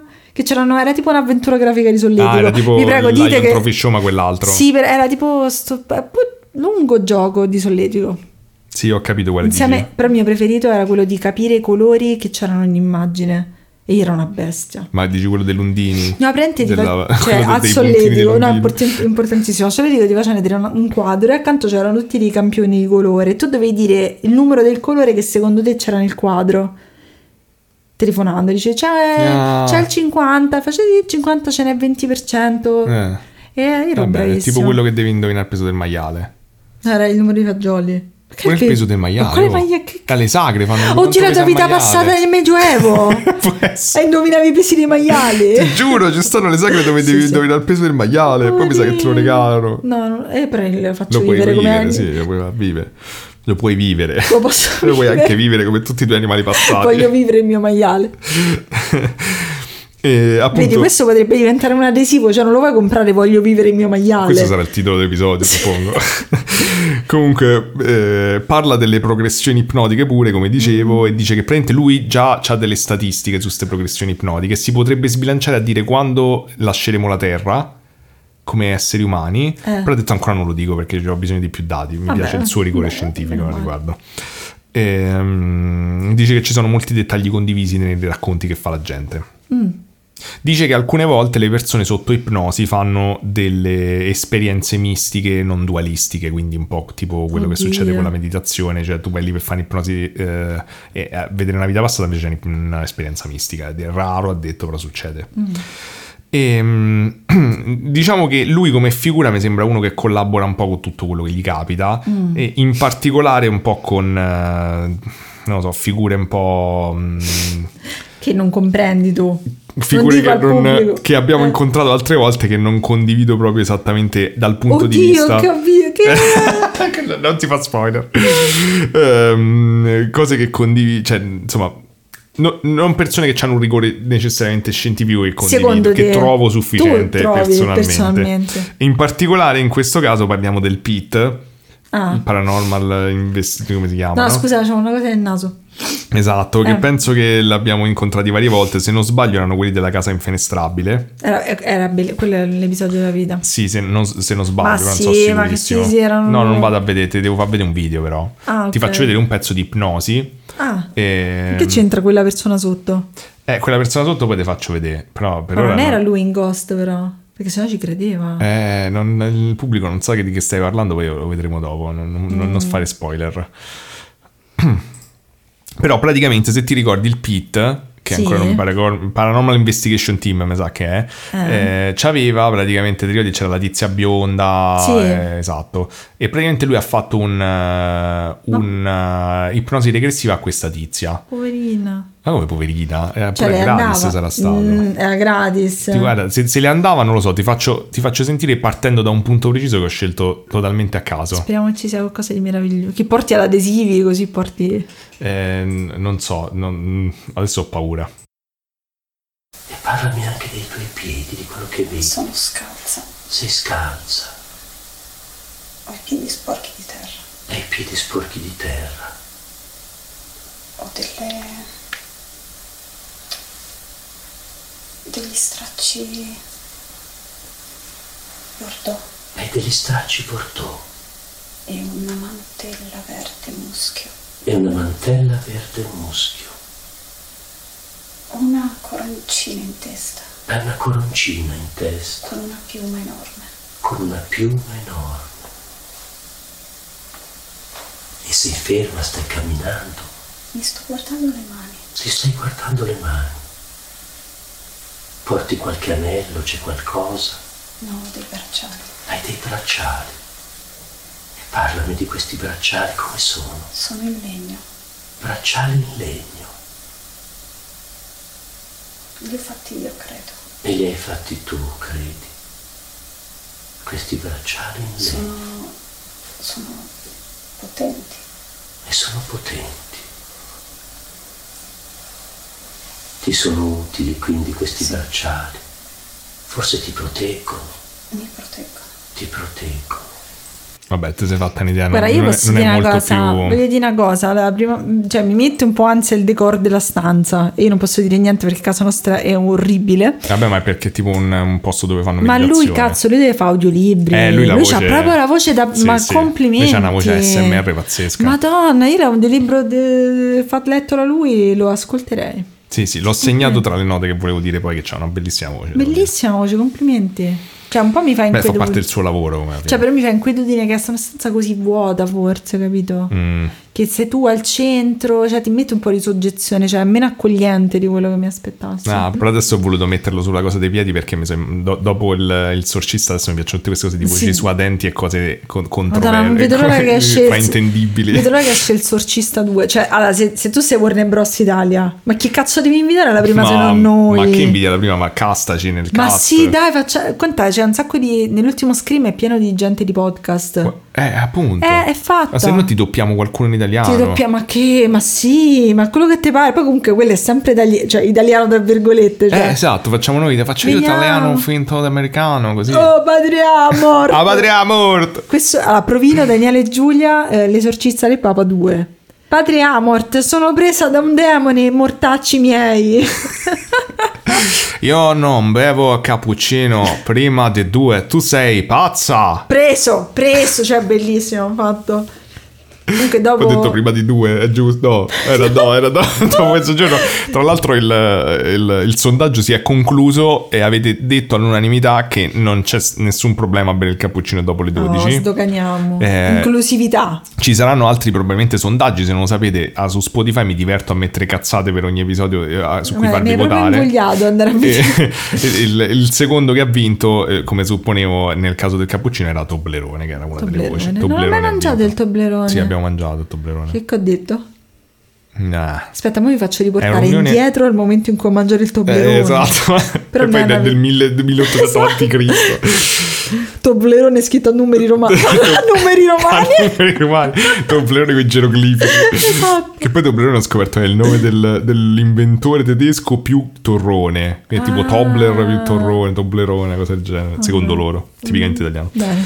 Ehm, comunque, vabbè, hai capito, questa era un Ho po' la- mm, eh, l'andazzo. Non è che abbiamo sentite altre, abbiamo sentite, però sono un po' diverse queste di ipnosi regressive belle. delle passate. Ehm, ci sta, eh, vi ho fatto sentire sto pezzettino, poi magari vi metto il link in descrizione tutta. Ehm, c'è nel- durante l'episodio appunto del, del muschio selvaggio c'è invece l'ipnosi di Lodo. eh, che vi invito ad andare a sentire perché devo dire che a me mi ha un po' colpito. Cioè, Ah. devo dire che ero un po'. mh, ero comunque mh, un Cioè, po' prevenuto, sì, un po' mm. scettico, insomma, non, non sapevo cosa aspettarmi, ero aperto, ma non No, no, ma certo, cioè, sembra uno che ne sa. Sì, cioè, comunque no, devo dire che quell'esperienza mi ha colpito perché praticamente mh, cioè lui è stato molto naturale, Lodo, mh, è stato cosciente durante ovviamente tutta l'ipnosi, poi si ricordava pure dopo, c'ha avuto un momento pure molto emotivo in cui si è messo a piangere. Ah, ammazza. Ehm, però la cosa che mi ha impressionato è che lui praticamente si è ricordato di essere una donna del Belgio del 1920, intorno agli anni 20, Mm. molto anziana, anche se poi dà dettagli tipo le, ci stavano delle lampade a olio sul muro, che è un po' strano, però. Beh, magari sai. Però c'erano già le auto. Eh, vabbè, tipo la cosa E le Miss- carrozze anche. Mrs. Maisel ieri che vedevamo che loro erano nati nel 1800 e avevano ancora le lampade. Può darsi in effetti, però dice che praticamente, cioè la cosa che mi ha impressionato è che praticamente lui ha vissuto questa esperienza molto fisica durante l'ipnosi relativa alla vecchiaia. Ah, che è una cosa, è una cosa strana, cioè lui diceva tipo, che ne so, che non riusciva a muovere le mani, che il mignolo non gli si piegava Oddio, più lo perché era vicino alla sua Non morte. mi si piace neanche più a me. No, diceva tipo che non sentiva che gli formicolavano le gambe, che provava a camminare ma gli stringevano le scarpe. Mm. Madonna, che poi uno dice tanto che gli anziani si lamentano, però lui adesso magari avrà una nuova comprensione. È così strano, guarda, è stato strano e a un certo punto Bello, c'ha- avuto questo momento emotivo perché è stato bello e lui a un certo punto lo porta avanti, gli dice tipo di arrivare al momento più vicino alla sua morte Mm. e lui stava sul letto Che e, ansia. e lui gli dice come lo senti il tuo corpo e lui c'ha proprio un momento dove gli viene, cioè un po' da ridere però quella risata un po' catartica, no? E dice Ah. il mio corpo è una merda No. E- ed è figo, cioè è stato... È interessante, me lo vedo l'episodio, dai. Quella, guarda, quella, l'ipnosi sua mi ha, mi ha un po' colpito, Anch'io. devo dire. È stato, a prescindere, un'esperienza per come l'ha raccontata molto intensa. E poi, tipo, dopo, quando, quando è sveglio, dice sta cosa che, tipo, loro gli chiedono ma com'era, eccetera. Mm. eh, e lui dice proprio, io ho avuto, a un certo punto, ho, detto- ho pensato, raga, io non ho il cazzo. Cioè, ho avuto la sensazione di non avere il Oddio. cazzo. E lui gli hanno chiesto, ma c'avevi le tette? E lui ha detto no. Ha detto, però gli hanno detto, forse è una cosa che pensi da uno che ha il cazzo, il fatto di avere le tette. Eh sì, è vero. Cioè, magari non ci, cioè, lo sai che ce l'hai. Ehm, molto, molto interessante, ve lo consiglio di, comunque di vederlo quell'episodio del Muschio Selvaggio. E, e quindi mo arriviamo a... eh, ok, quindi è tutto vero, innanzitutto è tutta vera sta cosa dell'ipnosi regressiva e quindi arriviamo alla foto eh, che Giulia ha spiato prima. Questa, questa sta sulla la sua pagina, eh, di, sta su- nella, nella sua biografia di Malvagia e, e quindi io onestamente non posso dubitare della veridicità di tutto questo. Che carino, che carino.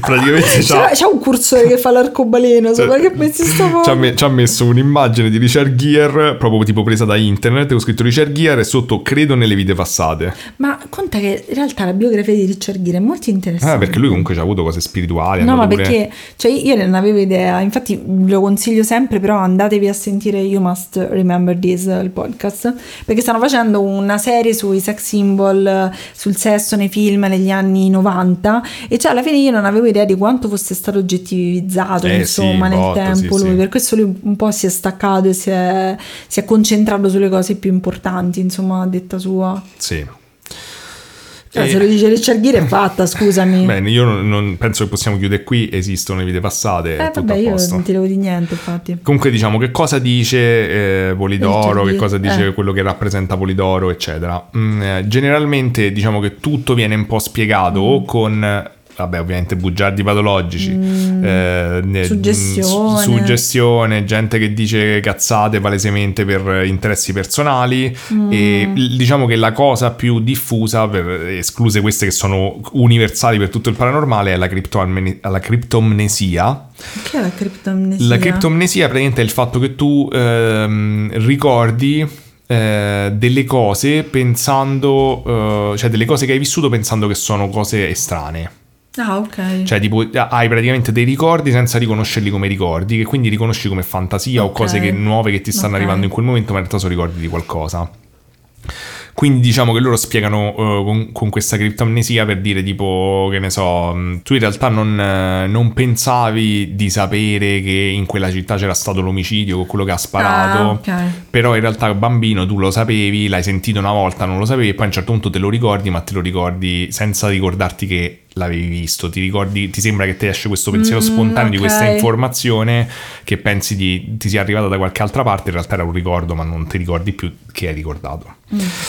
Ehm, E, ad esempio nel caso di Brady Murphy questa è una cosa che gli viene diciamo mm, diciamo che cioè, se tu vai su Wikipedia ti dicono eh, Brady il caso Brady Murphy è stato ehm, in qualche modo chiuso come un caso di criptomnesia eh, perché praticamente ci sono dei dettagli che ha raccontato questa Taighi che mm, nell'ipnosi non sembravano corretti e che poi non sono, non so- non so- non sono stati verificabili, ma soprattutto dicevano la cosa sospetta era che alcune delle cose si allineavano con quello che loro sapevano dell'epoca, eh, all'epoca dell'Irlanda della fine del Settecento, Ah, che ok. però non erano proprio Non era storicamente proprio accurate. corretto. Che questo qui è un dettaglio un po' strano, però c'è pure da dire che cioè, posso immaginarmi che se te stai a fare ipnosi comunque ti si mischia, diciamo, la tua conoscenza personale anche con, cioè non è che stai proprio a vedere delle cose, cioè chiaramente stai in mezzo, la tua fantasia un po' si mischierà.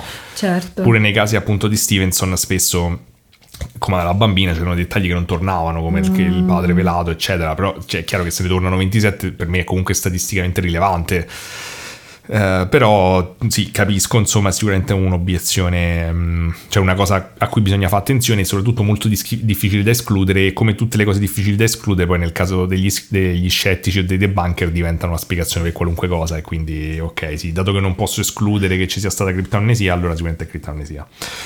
Ehm, perché per il solito principio del Mm. rasoio de Occam, quindi se, se- se- se è straordinario probabilmente c'è una Se cade un spiegazione. albero nel bosco, Nessuno lo sente, se lo senti scappa perché se ti casca addosso, se no vattene. vattene. C'è un corvo bianco. Esatto, Non se non lo senti e ti cade addosso vuol dire che lì e quindi...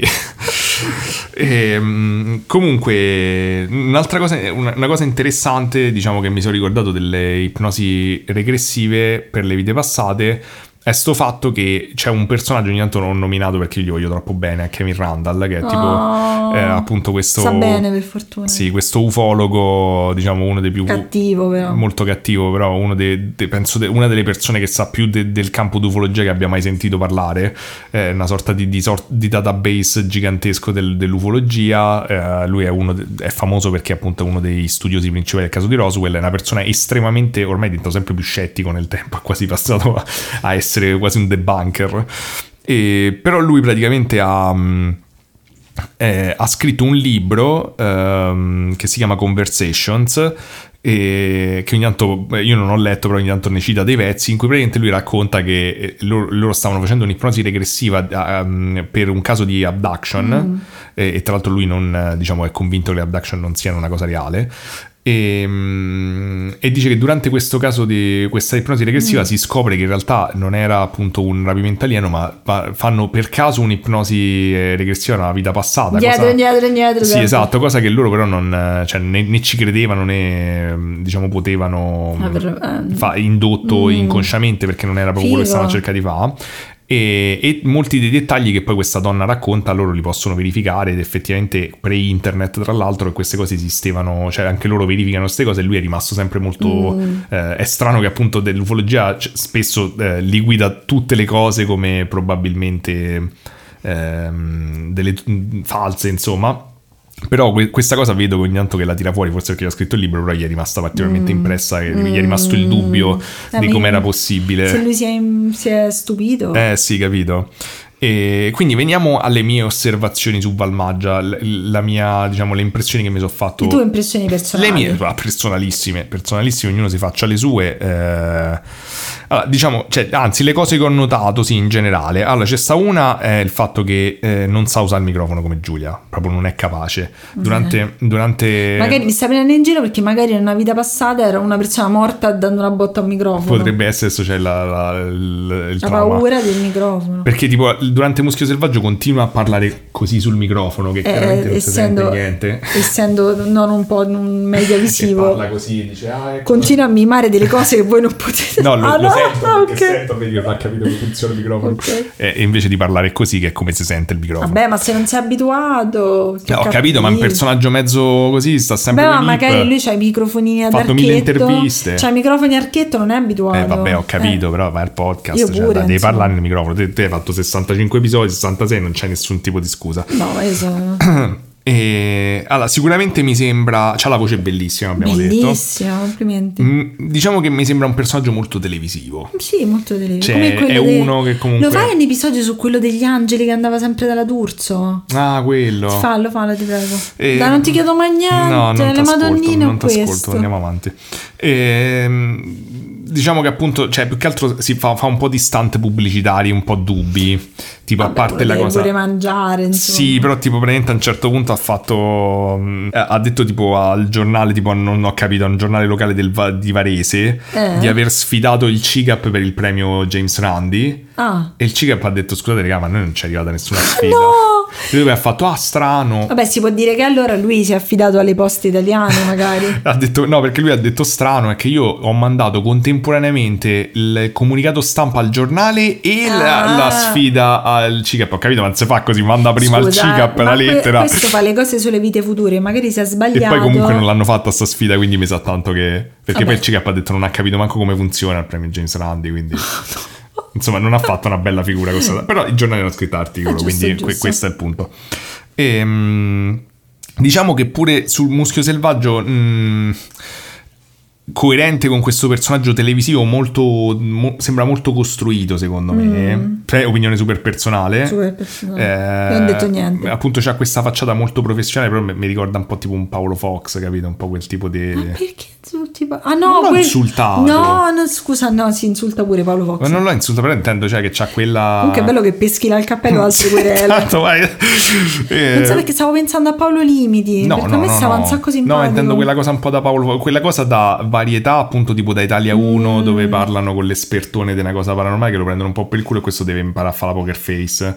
Quindi, appunto, non è, non è molto in. Paolo Fox è quello che ha detto che il 2020 sarebbe stato l'anno migliore per il pianeta Terra. Esatto, Però- cioè, non è molto allineato, diciamo, con secondo me lo stile un po' fluido, un po' smart de- Sì, del è muschio po' selvaggio tipo noi. dici? Sì, e quindi però il Tipo risultato. noi? Sì, come smart tipo noi. E, e quindi il, il risultato però per me è che loro giustamente gli fanno un sacco di domande di critiche, un po', cioè domande critiche molto, mh, come dire, costruttive, insomma, non è corretto. Cioè gli fanno un sacco di appunti, di domande, eh, di dubbi, esprimono perplessità e lui li evita molto, molto. Bravo, vabbè.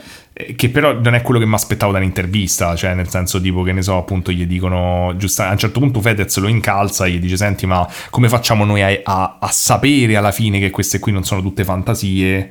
E lui dice eh questa è la grande domanda Che ci facciamo da pensando? sempre, il CICAP sarebbe contento tipo. Cioè lui potrebbe fare l'almanacco di Biff e ritorna al futuro. Cioè lui va, fa rivivere la vita. Sì. E perché non lo fa? Non lo fa? Eh, forse perché sai dettagli troppo vaghi, E cioè, io non dico, puoi senti, quando ma, ha vinto. eh, ma dici nella vita tua futura, Roma, Lazio, tipo, capito? E poi te lo tiene in un cassetto e poi investe. Sì, diciamo che non so come funziona. Bello io Immagino che siano futuri a dei modi. Anche perché se no c'è sempre il problema del libero arbitrio. Se poi legge il futuro, allora è inutile che non Eh, ci abbiamo libero arbitrio. avrà sarà un sacco problema, di domande Eh, però lui, vabbè. capito, evitavamo, ha svicolato su tutto. Mm. Eh, Un po' come faresti in questi programmi di varietà, tipo su Mattino 5, che ne so, questi qua che ti, non so neanche se esiste. comunque, se ti dicono qualcosa, li svicoli. Ehm, E appunto, vabbè, si attacca un po' a tutto, se devo essere onesto, cioè, come dicete, bisogna pure mangiare, però insomma, a un certo punto mette sul sito c'è scritto intervista di Fabio Volo e so 58 secondi. Vabbè. So 58 secondi in cui tra l'altro sai, parla... cioè, forse capisco quello che dici che perché più che mh, cioè, mi Cioè, torna mi- come personaggio televisivo, più l'attaccamento ai personaggi. Eh, sì, sto riconoscimento... Non farò, cioè, non dico niente su Fabio Volo perché secondo me pure lui Eh. querela un sacco. Eh, Cioè, nel senso, questo attaccamento sì al essere riconosciuto. Cioè, sembra che la vecchietta che se te vede non, non si fida se non te vede che c'è la foto vicino a Fabio Volo, capito? Sai, è come, capito, è come, cioè, non riguarda lui come riflessione, però tipo i ricchi ricchi che sono ossessionati e dipendenti dalle marche per far vedere che sono Eh, ricchi, no? una cosa tipo che vuoi far vedere che frequenti comunque Cioè, sarebbe, società. sarebbe più interessante avere lui che ci Cioè, con- mi- che fa interviste lui a delle persone comuni, tra virgolette. Ma io mi aspettavo una cosa un po' più tipo, cioè una persona che comunque si avvicina alla dimensione spirituale, ma aspettavo uno un po' più... mm, Non lo so, ma aspettavo un'altra cosa. Beh, magari sai, è una di quelle persone che gli hanno insegnato che si fa così. Magari veramente per sopravvivere, cioè comunque c'è una scuola che, che fa ipnosi regressiva, Cioè, sai che c'è- non so come mangi, C'è quindi... tutto uno strato, ad esempio, c'è uno strato di fumettiste che, gli- che anni e anni fa dicevano se sei buona lavori di più. Mm. E quindi le vedi tutte in pompa magna perché pensano che mh, lavori di più, capito? Eh. Cioè, magari gli hanno insegnato, guarda, se fa così, se c'hai un VIP. Sì, sì, mi dà un po' quell'impressione, cioè non è che necessariamente toglia il suo lavoro, però personalmente me- mi storce un po' sta cosa. Mm. E tra l'altro nell'intervista a Fabio Volo, in quei 58 secondi parla pure di, appunto di Jan Stevenson e dice che era di origine svedese, ma non, non credo proprio che sia vero. Vabbè, il padre che era- nella vita precedente. Dania, nella vita precedente. Forse si è sbagliato tra scozzese e svedese. Eh, sono Può uguali. essere. E, e niente, diciamo che questo era più o meno quello che ho trovato. Appunto sul personaggio in sé non c'era tantissimo, a parte queste, queste piccole cose, però era un, un po' uno spunto per parlare dell'incarnazione. Beh, che a, tra me, a me l'altro piace un sacco come argomento. ho anche varie eh, persone che mi hanno mandato esperienze personali sulla reincarnazione Eh, potremmo fare, bar. eh, un episodio Non, qua. raga, ma- ma mandato- continuate a mandare cose di episodi bar perché sono contento e mi piace parlarne con voi, però poi non riesco mai a fare episodi, quindi Mi rimangono lì dispiace, per anni. è pure un periodo che siamo un attimo, cioè mi dispiace che io leggo tutto, tutto, tutto ciò che ci scrivete, ma ogni tanto mi perdo qualcuno, No, mi sì, dispiace un sacco Ci però. cominciamo a sentire veramente Perché, ripeto, perché siamo soltanto noi due, capito? Cioè gestiamo tutto noi due, ci può scappare qualcosa. Pure cazzo d'adesivi hai voluto fare. Ho capito, però la mia arte è quella. Eh, la mia arte è quella, che devo fare? E mh, comunque, cioè, mi è piaciuto un sacco, è una cosa che mi interessa tantissimo l'ipnosi, ad esempio quando ero piccola, perché poi quando, negli anni 90 la facevano sempre in televisione, sempre, e allora io ero tutta lì curiosa, Sì, mi quando facevano- tutte le facevano la cose, gallina. la gallina, sempre tutte galline. E quindi eh, grazie per averlo fatto, spero che le prossime saranno le madonnine. Sì, non so, eh, devo dire che comunque io è sempre un... ehm, mi è rimasta sempre la curiosità di provarla come esperienza poi alla fine per capire. Mm, secondo me dipende da come la prendi. Però sì, rimango un po' scettico, diciamo che il- quantomeno diciamo verso la cosa, eh, non lo so, non lo so, rimango un po' scettico verso questa cosa delle ipnosi regressive, sicuramente mi sembra che si contaminano con un sacco di roba, poi magari puoi prenderla appunto come esperienza a Sì. sé, come cosa interessante. E magari utile a prescindere da se te stai a chiedere se era esattamente così il contesto storico, se è una vita che hai vissuto, perché anche mettiamo che delle cose sono verificabili, come appunto nel caso di Ian Stevenson, e effettivamente certe cose sono molto strane. Comunque anche, diciamo, su un piano paranormale per me non vuol dire necessariamente quella era la tua vita. No, ma cioè io rimango sul fatto che fino a che è utile alla persona, cioè io non mi esprimo se sia vero o se sia falso perché non possiamo saperlo. Però ad esempio se ti è utile per superare determinati traumi e poi vivi meglio, che scopri questa cosa, ok. Ad esempio l'amica di mia madre che ha fatto questa cosa in realtà è una persona un po' complicata secondo me e si è sentita soltanto più legittimata ad essere una persona intransigente. Vabbè, quello lo puoi fare con qualunque esperienza. Cioè, esatto, se, se magari vedi che l'esperienza accarezza troppo il tuo ego e non ti aiuta, lì dico è un po' inutile. Se invece è una cosa che ti aiuta a avere qualche tipo di sentimento di accettazione, io lo trovo utile a prescindere che sia vero o che sia falso. Sì, dico che anche se comunque prendi per vero il contenuto, Mm.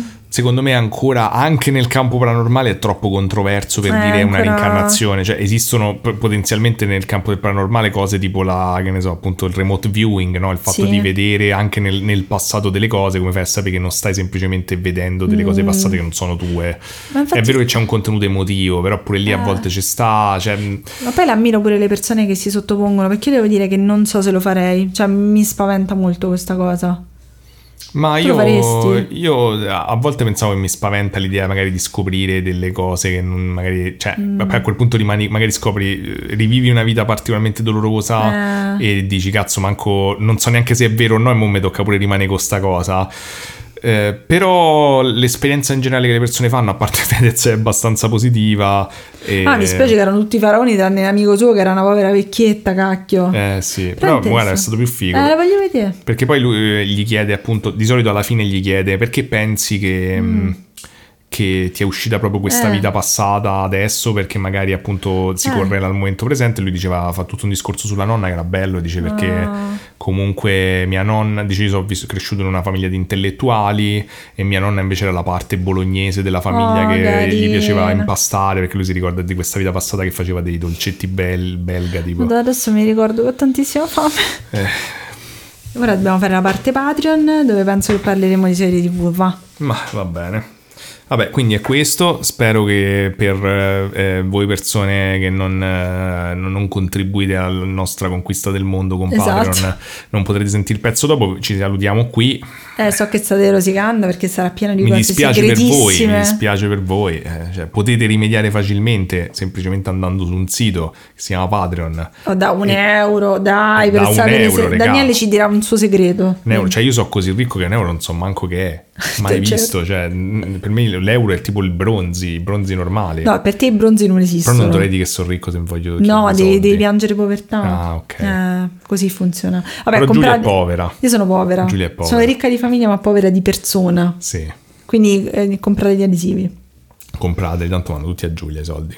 Davvero? No, io invece No, conto te. tuo. No, A conto mio. Eh, no, che ne so. Tu hai investito i soldi, sta a fare il culo per farsi adesivi Ho e fai capito, soldi ma a me. amore, ma Io non so più che faccio questi soldi, via Quello che è mio è tuo. Madonna, questi discorsi sono sbagliati. Sbagliati. Va bene. Andiamo nella parte Patreon. Vai, vai. Ciao. Addio, addio. Ciao ciao. Eccoci nella parte Patreon. Ehi, ehi, Allora, Daniele, ehi, finalmente- ehi. Ok, io penso che dovremmo solo parlare del trauma terribile che Daniele ha avuto con Orimia.